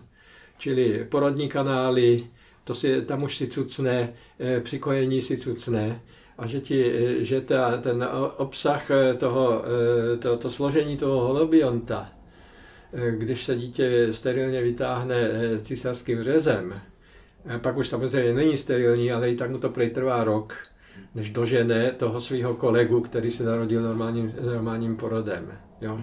A, a všechny takovéhle věci, pak to jsou, to jsou neuvěřitelné věci, jak, jak matka Eh, vylučuje takové, eh, takové látky, které jsou tomu kojenci úplně na nic. Ty jsou určeny jako výživa pro jisté druhy bakterií, aby tam prosperovaly v tom jeho střevě. Jo? A, teď, eh, a potom najednou máte, že ty, ty buňky ve střevě matky, ty, ty bakterie ve střevě matky, to, se, to, se taky, to jsem taky nedávno nevěděl. Jako hustota nervových zakončení v trávicí soustavě je srovnatelná s hustotou nervových zakončení našich konečných mhm. prstů. A, a, ta, a ty bakterie vyrábí obrovské množství působků, které jsou srovnatelné s těmi, s těmi normálními eh, eh, působky při, při přenosu, při přenosu přes synapse a, ty, a, ten, a ten nervový systém si taky jako nezadá a, a tlačí zase na ty bakterie, takže tam tam existuje něco, eh, to, co jsme si předtím mysleli, jako že je ozbrojená rovnováha. Ano, člověk umře a v zápětí ho obsadí ty bakterie ze střeva pěkně zavadne, že jo, poměrně rychle. No co to musí být? Tam musí být neustále, neustále tvrdý boj na tom rozhraní, jak se ty bakterie derou do nás a my do nich. No jako to, to by bylo strašně vyčerpávající. Eh, lepší je prostě si eh, jako zna, označovat, hele, dej pokoj a tady máš radši toto. Jo, takové epísmen z obou stran.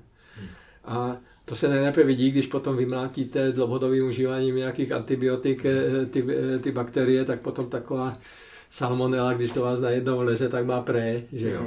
Jinak by, jinak by ten ekosystém bakterií s ní zatočil. Jo? Teda aspoň většinou.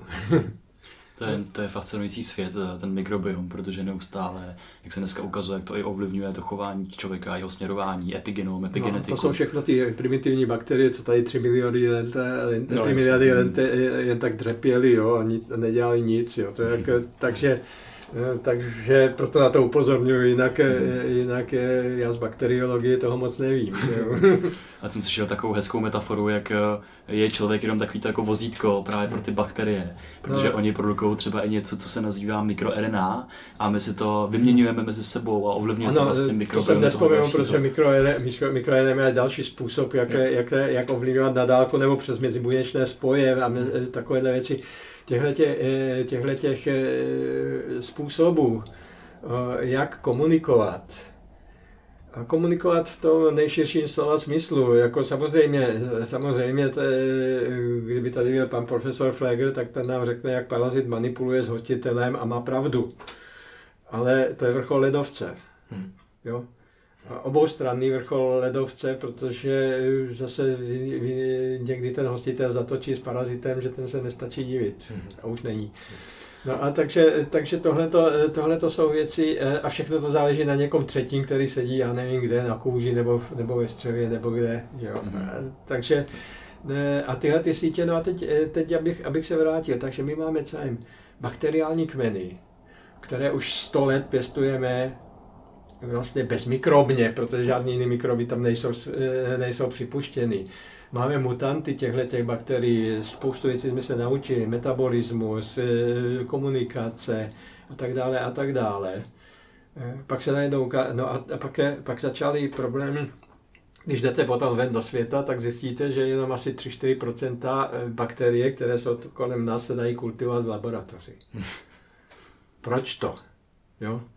No právě proto, že samé samotinké nemůžou žít, jo, na těch, eh, i když mají dostatek živiny všeho. Eh, A pak co začalo? Aha, tyto dvě bakterie musí být spolu v kultuře a najednou veselé, veselé tam eh, prosperují. No, to jsou dvě bakterie, to ještě zvládneme v té laboratoři, možná i tři. A když jich je 17, tak, eh, tak už to začne, být- začne být velice zvláštní a potom, potom už musíte mít jeden systém, jako to je ten ekosystém těch bakterií a přidáte tu 18, co to udělá, když přidáte tuhle nebo tamhle, tu, nebo tohle. Víte, jak je to náročné? No. A teď je, eh, samozřejmě můžete udělat chybu, čili někdo ve světě musí tyhle ty všechny pokusy zopakovat. Řekne in our hands, to nefunguje. Buď mají z těch 17 jeden kmen trošičku jiný, nebo mají jiné médium. Eh, Jako, já, já teď nechci spochybňovat eh, vědecké snažení ani náhodou. Jako sám jsem biolog. Chci jenom říct, že bio, biologie eh, může postihnout a velice přesně a velice opakovaně jisté stránky života, ale ne všechny. Když toho řeknu, tak jsem vitalista. Ho. No samozřejmě.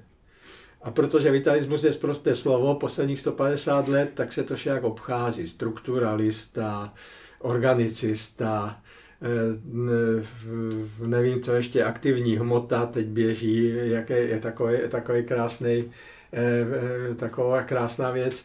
Ale, ale to všechno ne, jako nic nemění na tom, že tady, tady byla jistá singularita při vzniku, vzniku života, Patrně byla jistá singularita při vzniku, při vzniku vědomí, v jisté linii života, v těch jistých liniích života byly eh, podobné singularity, které byly eh, stejně zajímavé jako to naše vědomí, jenomže samozřejmě jsme to my, takže to vědomí nám, nám je drahé.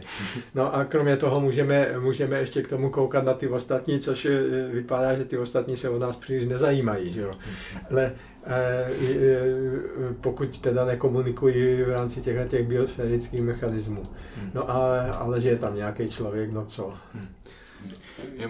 Tohle jsou ty singularity, tak jsou tak zajímavý momenty v historii, že proč se právě vyselektoval ten genetický kód, jak se vyselektoval, nevypadá třeba jinak, nebo není to založený třeba jako na úplně něčem jiném, je to samý, že jo? Existují ve, miliardy verzí genetického kódu Mhm. těch, těch eh, takže, eh, takže eh, v době mého mládí byly celé školy, které se tím trápily. Ukazovali, že ten genetický kód musel přece vzniknout postupně. Eh, Ne triplety, ale dublety nejdřív. A nejdřív to bylo pět aminokyselin, potom já nevím, takhle až to došlo na těch 20. A do toho ty duře náhody, že některá aminokyselina kodovaná šesti kodony a některá jenom jedním a tak dále. To už jsou takové historické mm, kontingence, řekněme. Ale eh, jako pořádně, pořádně tohle není uchopeno ani po těch letech eh, velmi, velmi poctivého snažení. Jo. Jako proč právě tento genetický kód z těch miliard, eh, ta, tahle tabulka genetický kód z těch miliard. To se stejně, stejně mučivá otázka, proč písmeno A vypadá jako A v naší abecedě. No, co, no. Jako, jako, jaký to má smysl. Mě tohle připomíná vlastně jako antropický princip Ano. uh, pravidel jako vesmíru, že tady, že jsme, že se nacházíme zrovna ve vesmíru, kde může vzniknout život, kde je přesně A ten poměr všeho. Vesmír sám sebe může poznat. Ano, ano, nám, ano. No, tak jako ne, do toho radši nelezme, protože to je, Nevím. No, ale, ale, ale, Samozřejmě to naše vědomí si může vyrobit takovéhle objekty a takovéhle pří, příběhy a takové, e, myslíme v těchto příbězích a, a je nám dobře, když, je, když těchto příběhy myslíme, ale teď jako v, odkaď kam. No jasně, no jasně, ale jenom, že vlastně eh, těch miliard eh, genetických kódů, tak jako to mohlo být jenom prostě jako nějaký síto, který se silo a, a vy, vypadlo z toho jako zrovna tenhle, no. No a to si to má ještě předchůdce pochopitelně, mm. protože eh, nejen ty čtyři nukleotidy můžou existovat, můžou existovat desítky no, a stovky. Což teď se ukazuje, už vymysleli jako další dvojici, vedle mm. AC a GT ještě jednu dvojici, a dokážou udělat eh, takové geny a přizpůsobit eh, ten replikační aparát tak, že existují nějaké bakterie, které mají teda 6, 6 eh, nukleotidů v DNA místo 4, jo. Že tímto, tímto a kódují něco, něco, prostě kóduje se něco jiného, no a takhle. V podstatě, v podstatě tohle to jsou strašně zajímavé věci, kam až můžeme ale, ale obvykle, eh, obvykle do těchto těch dobře eh, zaběhaných eh, zarostlých, zarostlých pravidel není radno šťourat. Jasně, jasně.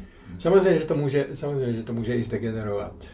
Může to zdegenerovat třeba, když se vrátíme lidským přirovnáním do nějakého fanatismu. Nic než, a my víme, jak se to má vykládat a jednoznačně jako vždyť náboženských fanatiků bylo v historii a je jedno dnes plno, eh, že eh, muslimové například dlouho nedovolili překládat Korán, protože tím by se zdeformoval, eh, zdeformoval, pro, zdeformoval prorokovo, prorokovo jako poselství No teď si vezmete evropský národ, jako jsou Peržané a učí se na paměť arabský Korán, i když mu vůbec, nerozumí vůbec, protože je to stará arabština ze 6. století. Jo? Ale, ale potom až výklad toho všeho jim dovoluje přejít do jejich rodného, eh, do jejich rodného jazyka, ale už je tam zase výklad. už tam musí mít tyhle vykladače, to je a, a podobný problém jako běží jako jo, z naší křesťanskou civilizací, řekněme, nebo židokřesťanskou, to je to tež. Nebo, e, nebo jak je možný, e, budeme se ptát, že existuje ještě tolik, e, tolik klasických filologů, kteří neustále do zblbnutí komentují Aristotela s Platónem, teď to přece už se, už, už se mohlo říct poslední slovo, neřeklo se. Hmm. Jo? A potom, když jsou to svaté texty, tak potom je tam nějaká instituce, která hlídá, aby se ta interpretace nerozletěla úplně divoce, že jo? A, a, a pak už začínají zase jiné, e, e, jiné věci. A tohle všechno. Analogie tohoto všeho tvrdím já, že se v těch různých liních organismů e, dají vypátrat, nebo aspoň odhadnout, že tohle to všechno je. Hm. Něco je strašně zažraný a nebude se s tím hejbat, a, a něco zase má nástavby, o kterých eh, jsme nevěděli, že? Tak podívejte se, má, víte, co jsou histony.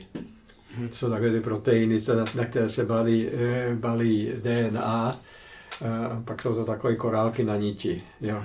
A vypadalo to velice pěkně, teď se udělala eh, sekvenace těch histonů, jsou čtyři, plus ještě nějaké, nějak pár, nějakých pár dalších. No a vezme si jeden z těch histonů a mezi člověkem a kukuřicí se, te, se, se pořadí aminokyselin liší ve dvou aminokyselinách. No, kdy, kdy existoval společný předek člověka a kukuřice. Jo? Někdy před dvěma, možná více miliardami let. Takový to konzervatismus. Podívejte se, jako to, to musí být něco tak úžasně důležité. Jo?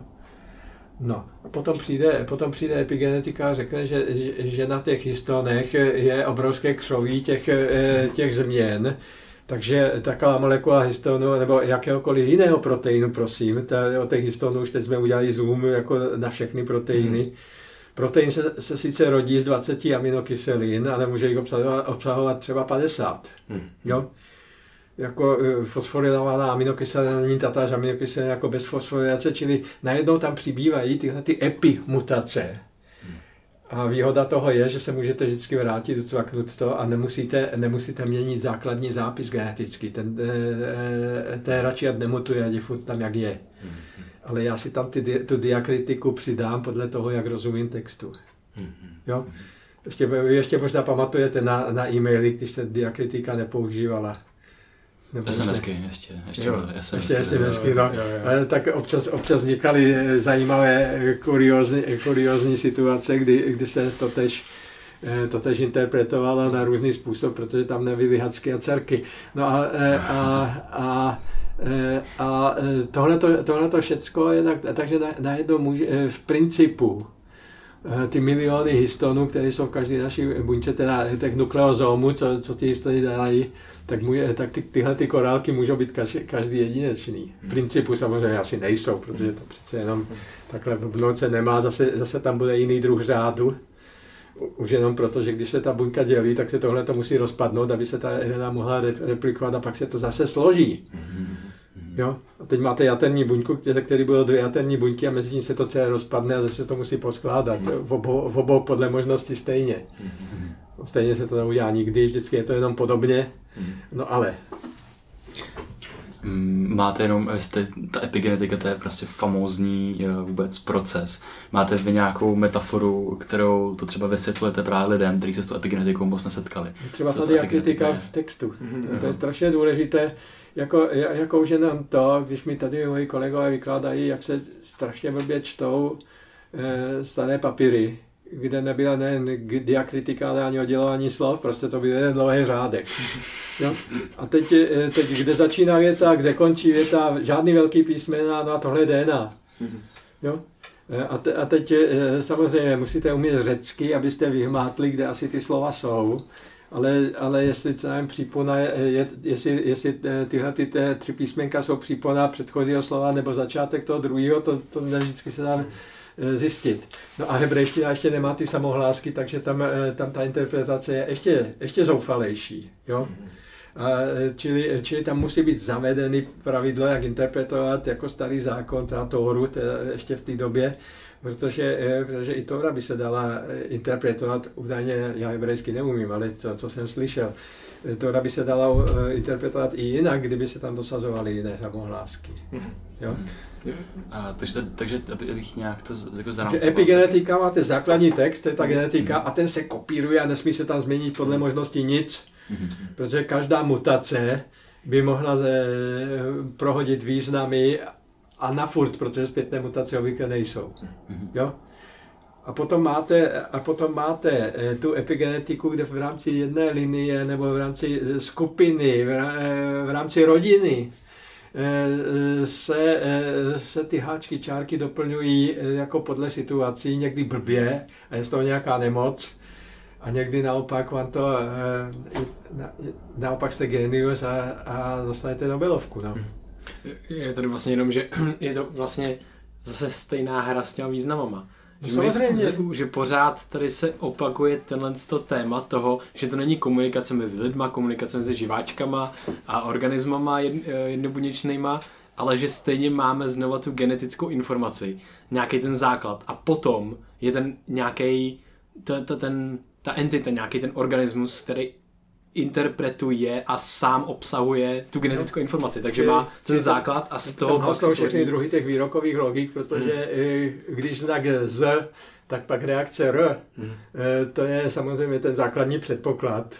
No ale potom, eh, ale když potom máte pak reakce R za předpoklad, že je spojený asi, asi těch 352 ano. Eh, podmínek, jo, mm-hmm. a když některé z nich nejsou spojeny, tak nikoli R, ale Ř, mm-hmm. jo, a, a, a už, už nechceme vědět ani, co, co, by se mělo, co by se stalo, kdyby místo toho Ř tam bylo dvojité V, že jo.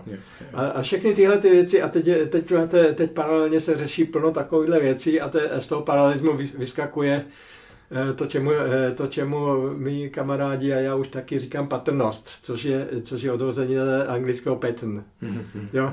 Eh, nemáme proto žádné slovo, ornament je blbý a, a vzorec, vzorec je taky blbý, jo? vzorec je matematický vzorec, ale ne toto.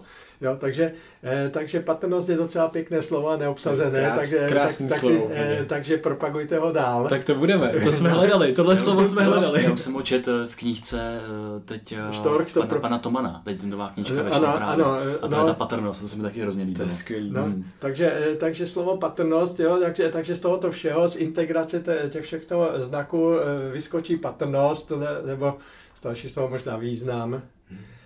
Význam je ještě, pěk, ještě, ještě na význam nemůžete ukázat prstem, co je to význam. Jo. Jo, a, a přitom, přitom evidentně je to objekt vědomí, respektive objekt čeho? Eh, objekt té struktury, i když, i když se neskládá z atomů. Jo? Je, to, je, to, je to věc uspořádanosti toho systému tady a teď.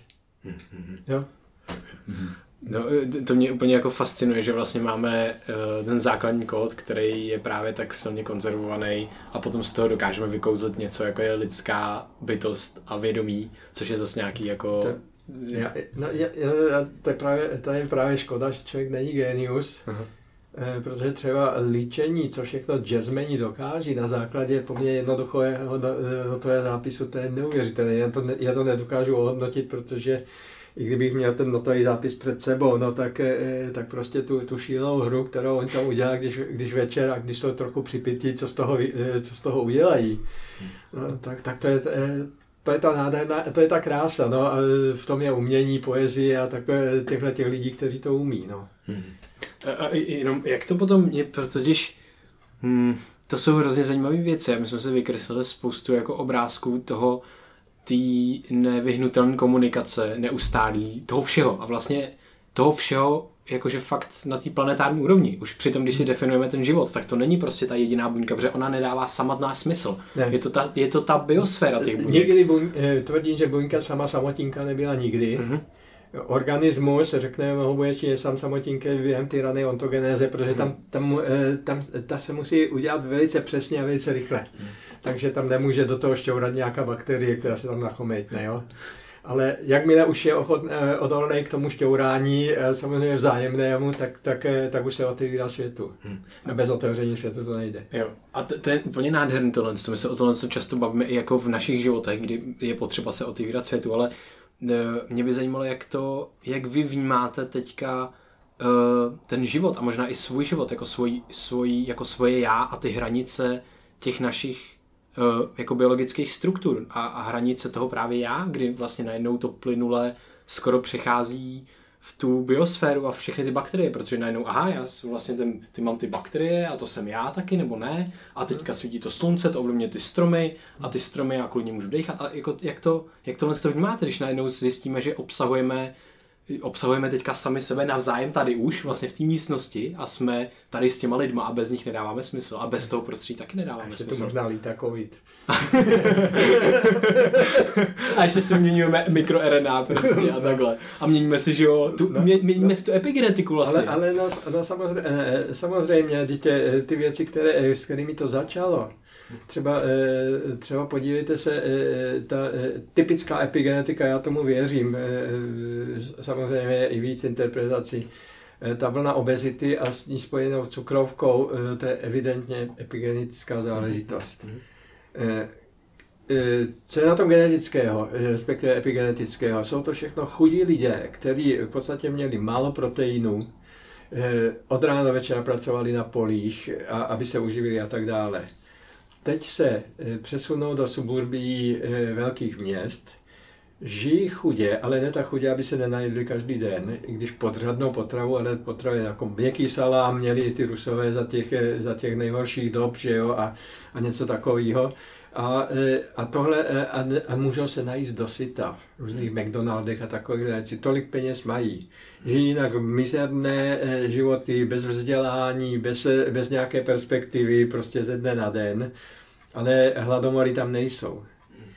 A teď najednou, najednou oni mají epigeneticky zakódovaný od svých rodičů, sežer co můžeš, protože zajtra třeba nebude nic, tak se cpou. Jo? Samozřejmě to je teorie, kterou by mi spousta lidí napadla, ale takhle, takhle to já vidím prostě, že a, a teď jestliže ty epigenetické značky se táhnou s člověkem, Eh, eh, minimálně jednu, ale spíš, spíš dvě, tři, čtyři generace, čiže to je sto let dozadu. A teď eh, novou perspektivu těm lidem nedáme. Nemůžou se, nemůžou se napojit na tu, řekneme, jak to nazvat, většinovou kulturu, nebo jak to nazvat. Většinou jsou tam jenom trpě, trpění. Jo? Teď vrátit se nemůžou. Taková nigerijská vláda, to jsem četl už je to pár let, eh, se strašně snažila, že ten, eh, ten Lagos to je 25 milionová megapolis a většina lidí jsou to strašně chudí, přežívající ze dne na den. Tu máte, tu máte, dáme vám zadarmo motiky, dáme vám zadarmo půdu. No puberták, který vyrostl, v, vyrostl na předměstí, už nikdy nepůjde obdělávat pole s motikou od rána do večera. Jo? Čili ta, tahle ta kulturní epigenetika vymizí. A tohle to všecko teď najednou dává nahromady jakési divné galimatiáž, který může skončit zase nějakými singularitami typu občanská válka nebo co. No, jako to, a, a to všecko je součástí evoluce, no co s tím naděláme. No pochopitelně. Někdy je zkušenost, jak tomu zabránit a někdy ta zkušenost eh, chybí nebo, nebo jisté okolnosti zabránit tu zkušenost uplatnit a takovéhle věci. No. A, a, a ta, eh, samozřejmě zkušenosti je obrovské množstvo, ale jestliže se lidstvo množí jako králíci, tak v podstatě, eh, v podstatě jenom tahle populační exploze nás může zabít. Že jo? Nebude, nebude ani dost vody na tož potravin. A nebo ne tam, kde, kde kde se, kde se jí nejvíc nedostává, tak se tyhle ty masy lidí dají na pohyb. Ta, ta syrská válka údajně začala kvůli tomu, že tam byly dva roky sucha. Hmm. Tak se začali lidi bouřit, že, ne, že neměli, co, neměli co dát dětem. No. A už to máte a už, už to trvá deset let. Jenom ten přenos té epigenetiky do dalších generací, tak uh, můžu si to i představit tak, no, to mě teď nějaká interpretace, která mě napadla, uh, že vlastně ten genetický kód, který je už modifikovaný nějakýma těma epigenetickými změnami. Přizpůsobí se třeba na nedostatek toho prostředí, protože tam třeba nedostatek té potravy. A najednou s tou generací přijde nějaká změna, kdy vlastně se úplně změní to prostředí. Tím hmm. pádem ten genetický kód by byl vytržený z kontextu toho prostředí, který byl vyvinutý a dá se do toho nového, kde je dostatek té no. potravy, která je třeba právě neadekvátní na ty živiny a je adekvátní no. na no, vysoké jsou, jsou epigeneticky označené jisté geny, kde eh, jako, eh, jako zaručeně jako vyzkoušený, že, eh, že dovolí přežít. Například budeš pojídat strašnou spoustu škrobové potravy a jednou za měsíc si dáš maso. Jo? A nějak vyžiješ. A e, čili takové, e, takové, e, takové věci, které souvisí s požíráním tuků a takové věci budou upozadněny a ne, metabolické dráhy, aby jsme to měli jednodušší, ale taky signální dráhy. Jo? A teď najednou se dostanete do prostředí, kde, kde, je toho, eh, kde je té masnoty plno a nemusíte v podstatě ani od rána do večera pracovat. Jo? Jo? A to, to, ten nastane ten eh, konflikt eh, v, v těch různých úrovních toho, řekněme, toho dekodování významů. A teď ten konflikt se musí nějakým způsobem vyřešit. Někdy, někdy k dobrému, někdy k špatnému. Jo? Mm-hmm. Jo, s tím právě souvisí ty civilizační choroby, že jo, jsou tak přímo nazvaný, jak jste řekl no. tu obezitu, to diabetes, že to je prostě kulturní autismus, fenomén. Autismus jako, eh, jako za, mýho, za mýho dětství, autismus ani, ani ne, ne, neexistoval jako, jakožto definice, že jo. Před 120 lety e, skoro všechny ženský e, z vyšších kruhů trpěli neurastenie, co to je? Dneska už to nikdo nevěděl ani definace, je to neurastenie a pravděpodobně i omdlívali, e, e, skutečně nehráli to. A co, a co, to, co to znamená? Já vůbec nevím, co to znamená. No prostě takové to, och, řekla a aha, složila se. Aha, jo, jo, a takovéhle věci, jo. jo, jo, jo, jo. holka dneska řekne och a složí se. jo, takový to, jak dá tu ruku na to čelo. No, no, no. A, a v kabelce nosí čpavek, aby jí dali čuchnout, aby jo, se, se, se to, no, no, no, ta, a kde, kde, to, kde, je tenhle, no, vlastně. kde je tahle patrnost? To není. Zmizela. Eh, a teď, teď najednou máme autismus a nevíme, co s tím, eh, eh, protože najednou jsme to rozpoznali a najednou, najednou, najednou to vidíme u spousty, u spousty, u velké části populace. Možná proto, že ty děti vyrůstají a zejména při těchto izolacích koronavirových jsou, jsou celé dny zavřený doma, nepřicházejí do, vzniku, do, do styku s vnějším prostředím, například s těmi bakteriemi v něm, nebo vůbec ty děcka, to je sociologická záležitost, ty děti se nevidí. nemůžou se porvat, ne, nemůžou soutěžit, nemůžou nic dělat, jen koukat na televizi. Nemůžou porovnávat významy a interpretace. No, no, no, no samozřejmě. A, no, a z toho to celé může vzniknout. A, a, a většina rodin jsou jedináčkové, že jo, tak maminka s tatínkem jsou v práci, nebo jenom maminka je v práci a to dítě je samozavřený v bytě. Mm. No, tak hm, já nevím. A možná v další generaci, v další generaci už jsou jeho potomci připraveni na to, že má takhle autisticky žít. Já nevím. Hmm. Jako tohle to jsou takové tak zoufalé spekulace, že radši bychom to měli vymazat.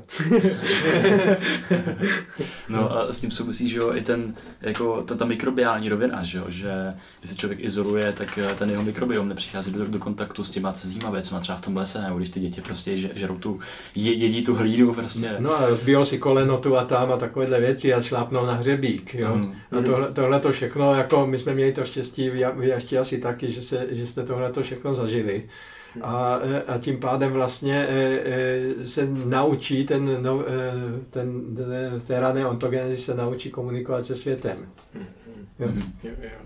To je, to je i jako fenomén, který se teď čím dál více pojmenovává, což je něco jako je porucha příjmu pohybu a je porucha příjmu přírody, o kterém jako se často i my bavíme, že vůbec jako ta otevřenost tomu světu a otevřenost toho vlastního systému a nechávání se obohacovat, tak v tom dneska neskutečně strádáme a no. přesně kdybychom měli pojmenovat na co všechno má to naše prostředí, zejména jako ta příroda vliv, co tam všechno probíhá z té interakce a výměny látek, tak to jako nemůžeme ani jako pojmout ve zdravotnictví. No, no a, to je, a co to je příjem, pod, eh, příjem přírody, že jo? Tak je, já jsem si ještě dal letos hřebenovku nízkých Tater, udělali jsme si trek na sedm dní, nádhera. Spousta lidí na chopku, protože tam vede lanovka. No, dva kilometry od takovýchhle míst už potkáte jenom české studenty. A vás. no připadal jsem si tam prostě jako exot, to je pravda. A, a e, ale i takhle po, po vlastech českých, kde je značení poměrně dobré turistických cest, skoro někdy máme dojem, že je to tam pro nás. Nikoho jiného nepotkáte, potom se tam řítí nějaký cyklista, který to samozřejmě využije, že tam, že tam je značení, ale, eh, ale původně to bylo pro pěšáky. Dva kilometry od parkoviště už nikoho nepotkáte a, a ty dva kilometry od parkoviště jsou ty znudené skupinky, rodinky s dětma, které se tam tak nějak batomají a pak jdou na pivo a na páreček. No, ale jako eh, tohle to je taky divný příjem přírody. Hmm. Například, že ty děti nejsou nikdy sami. Hmm. Maminka chce mít kameru ve třídě, aby viděla, co Miláček dělá. Každou hodinu se ptá po telefonu, jestli mu něco není. Jo? Jako ty mobilní telefony, to může být mor po téhle stránce. Tak každá inovace a technologie. Jak no, já jsem přišel ze školy a vypadl jsem a moje máma nevěděla, kde jsem. Jo? Mm-hmm. Akorát to, eh, začala by se znepokojovat, kdybych nepřišel na večeři, ale to já jsem přišel. jako, no, no, ale, ale teď o tom to je. No, a eh, vyběhl jsem na kopec a, a když jsem byl starší, tak nějaký ten herbář a takovéhle věci, Aha. protože už jsem tíhnul ty biologii, ale, ale, ale to, jsou, to jsou věci, jako když eh, kluci šli za, za město eh, na fotbal a tam se seřovali, přišli domů celý dokopaní a špinaví a zastránými tepláky a, a to byl jejich život a maminka s tatínkem nekontrolovali každou půl hodinu, co, co děťátko dělá a to je strašný. A tohle to se může podepsat samozřejmě v, i v té hmm. další generaci. No, jo, tak to byly vždycky ty chvíle, kdy jako toho, toho takového rozstálého času, kdy člověk nevěděl, kolik je hodin, že jo, no. ten jeden večer byl celý svět a najednou je tma, najednou je tma, mám hrozný hlad, že jo. jo, jo ale jak se potom člověk cítil dobře, jakože. No samozřejmě, ale tohle to všechno k tomu patří a současně k tomu patří i, te, i to, že se naučí člověk režimu v té škole, jako to je takové, že, že, že, děti nemají mít žádné úkoly a nemusí mít vlastně žádné povinnosti a tak dále, to je, to je zase ten, eh, ta druhá stránka té, té mince, že se, ne, ne, že se nenaučíme pravidla. Protože je taková svoboda, že si můžeme dělat cokoliv. No. Mm-hmm. Jenom, že tohle je... Ale ne, nejsme sociologové, a já nevím jak vy, ale já ne, takže, takže se, lezeme, se... lezeme do cizího. Jo, jo, jo, ale ta, můžeme to zase poslat do té epigenetiky, protože ale, i tohle je ale, ten kontext, prostě, ale, který rozumíte, nerad, nerad bych navodil dojem, že ta epigenika všechno, a jak se nafosforuje nějaký histon, tak podle, Jasně, tak, tak podle toho je autista nebo není, to je blbost taky, že jo? Jo, jo, určitě. No, protože to jsou, těch rovin je tolik, že těch, těch je nepočítaně. Hmm nás baví vlastně i světlá stránka tyhle věci, že vlastně s tím radikálně změněným prostředím se mění vývoj, vývoj těch děcek nebo vývoj prostě toho jedince a najednou budou přicházet zase jiný pro nás úplně antiintuitivní řešení a chování a způsoby fungování těch jedinců a No. třeba jim to umožní vlastně zase v, v té vědě, anebo prostě objevit nějaký jiný věci, jo? že pro, pro nás je to jako vlastně jako divný, ale my nevíme vlastně. No to je interakce ještě jsme, na jedné úrovni, na jiné úrovni třeba takové věci jako eh, kdo si koupí něco banálního, třeba acylpilin do lékárny, přede mnou někdo je, kdo si bere za nákupní tašku všelijakých prášků. Mhm. Na jedné straně kontroluje všechny Ečka v supermarketu a na druhé straně požírá obrovské, obrovská množství těchto farmak, o kterých v podstatě eh, nikdo pořádně neví, ani kdyby bral jenom to jedno, co to způsobuje v tom organismu a když, eh, když potom požírá takovýhle ko- koktejly, tak, Hm. tak co si o tom myslet. jo, co to bude znamenat A potom. předepisuje se to šíleně. Hm. Když jsme likvidovali pozůstalost mojí matky, tak jsme našli za velikánskou krabici léků, nikdy neotevřených. To Hm. prostě dostala, šla si to vyzvednout, strčila to do krabice, zapomněla na to. to je, jo, a, e, ještě- a to měla ještě štěstí. Ti, co, ti, co to potom poctivě e, jako e, berou, jako podle mého názoru je docela dobrý se tomu vyhnout, pokud to jen jde. Že? jo. To jsou ty konce zpětnovazebních smyček, které jako nemůžeme do, do, dohlídnout, jak, jaký No, no, protože- naše chování bude mít Protože to nejsou budoucnost. smyčky, ale celé sítivo, že jo. Celá patrnost. Přesně, takže... No, takže, no, ale Kom- nějak, nějak se nám ta diskuse už rozpadá. Jo. No, určitě. No, já bych, Jo. se vás, já bych se vás chtěl uh, také nakonec zeptat, uh, jestli berete život jako, jako hru. Po No a jak, přednášky. jak, říká můj, jak říká můj brácha, což je opravdu pěkný v mém věku, eh, teď máme život před sebou. Jsme tady eh, sformovaní životem a něco ještě možná máme před sebou. Ale, eh, ale, ale je to pěkný a eh, vidíte, eh, jako spousta, spousta lidí, eh, spousta lidí eh, říká jako eh, kdyby se tak podařilo třeba tu smrtelnost eh, zahnat, nebo aspoň žít 150 let. Představte si, že by tady byli lidi, kteří si pamatovali, kdo, kdo s kým spal v roce 30. To, to by se vůbec nedalo žít. Takové, jo, jo, no samozřejmě. No, jako, eh, a, eh, tak, eh, to, je- to, je ta, to je jedna. Představte si, že by nějaký politik stal 100 let v čele státu. No, jako přece, sice ta obměna je mizerná, já nevím, proč, proč si nezasloužíme, aby nám veleli padesátníci místo starců, no ale snad se to jednou změní, no ale, ale, ale e, e, tohle to všechno je strašně dobrý, protože tahle ta obměna toho, toho, toho zvyku, toho habitu persovského, jako, jako toho, eh, že, že celá ta semioze eh, ústí do jakéhosi způsobu zvyku, ze kterého se dosti blbě eh, vyskakuje, to je ta Flegrova zamrzlá evoluce, eh, tak, tak díky tomu, že se, že se rodí vždy nový, jak, jako s čistým textem, eh, k, kde eh, dělá své vlastní blbosti, eh, jako s jeho interpretací, to je strašně důležité. Tam je, tam je prostě pro ten chaos a vznik nových věcí. Ano. No.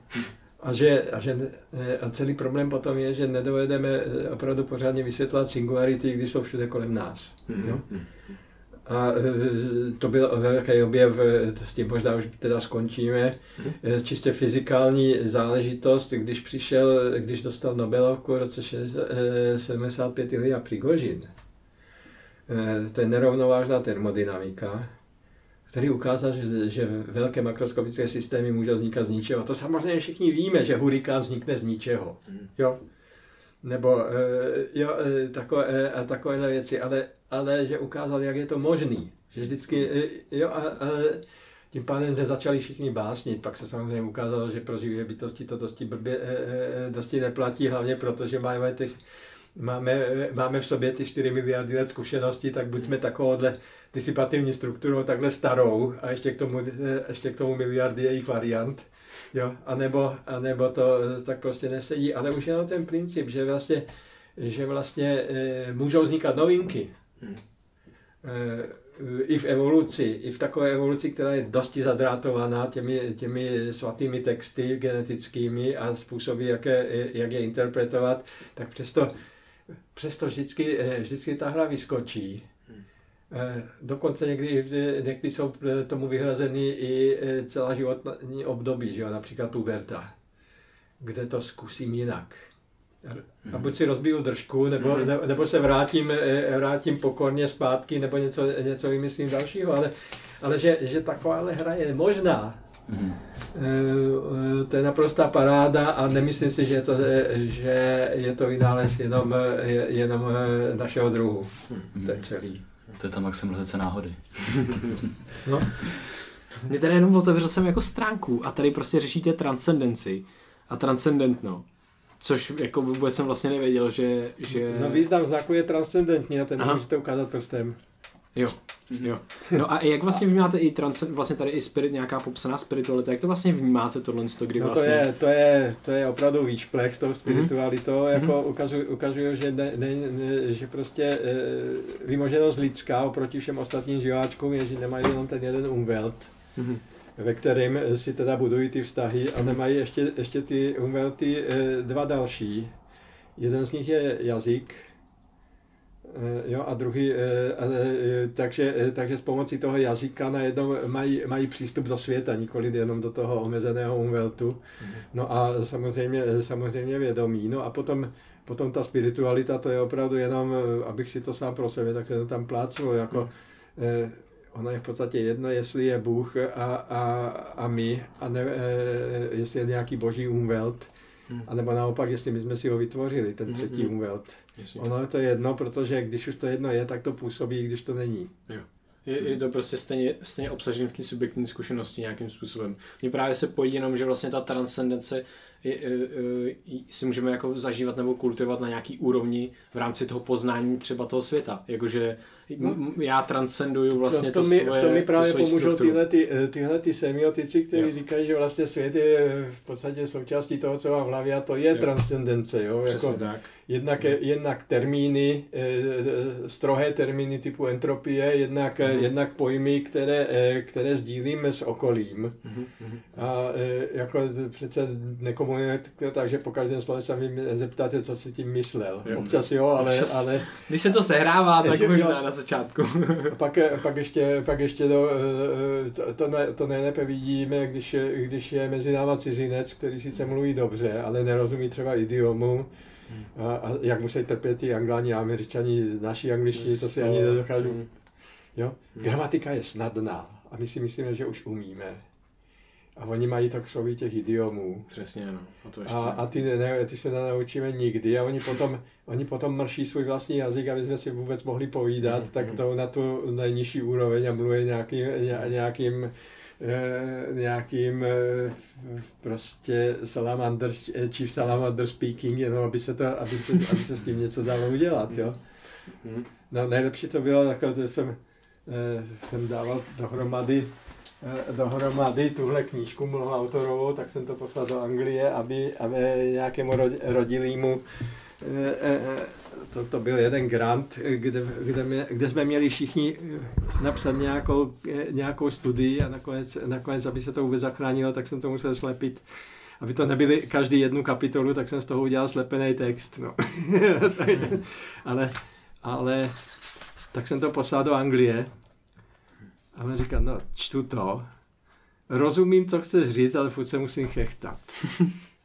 A, a to hlavně proto, že, je- že nikdo nemluví tak, aby v jednom odstavci měl idiomy z Britské Kolumbie, z Oxfordu a z Austrálie. Jo, jako, to, jsou, to jsou přece jako okruhy, okruhy různých angličtin. No tak jo, tak my vám moc děkujeme za váš čas.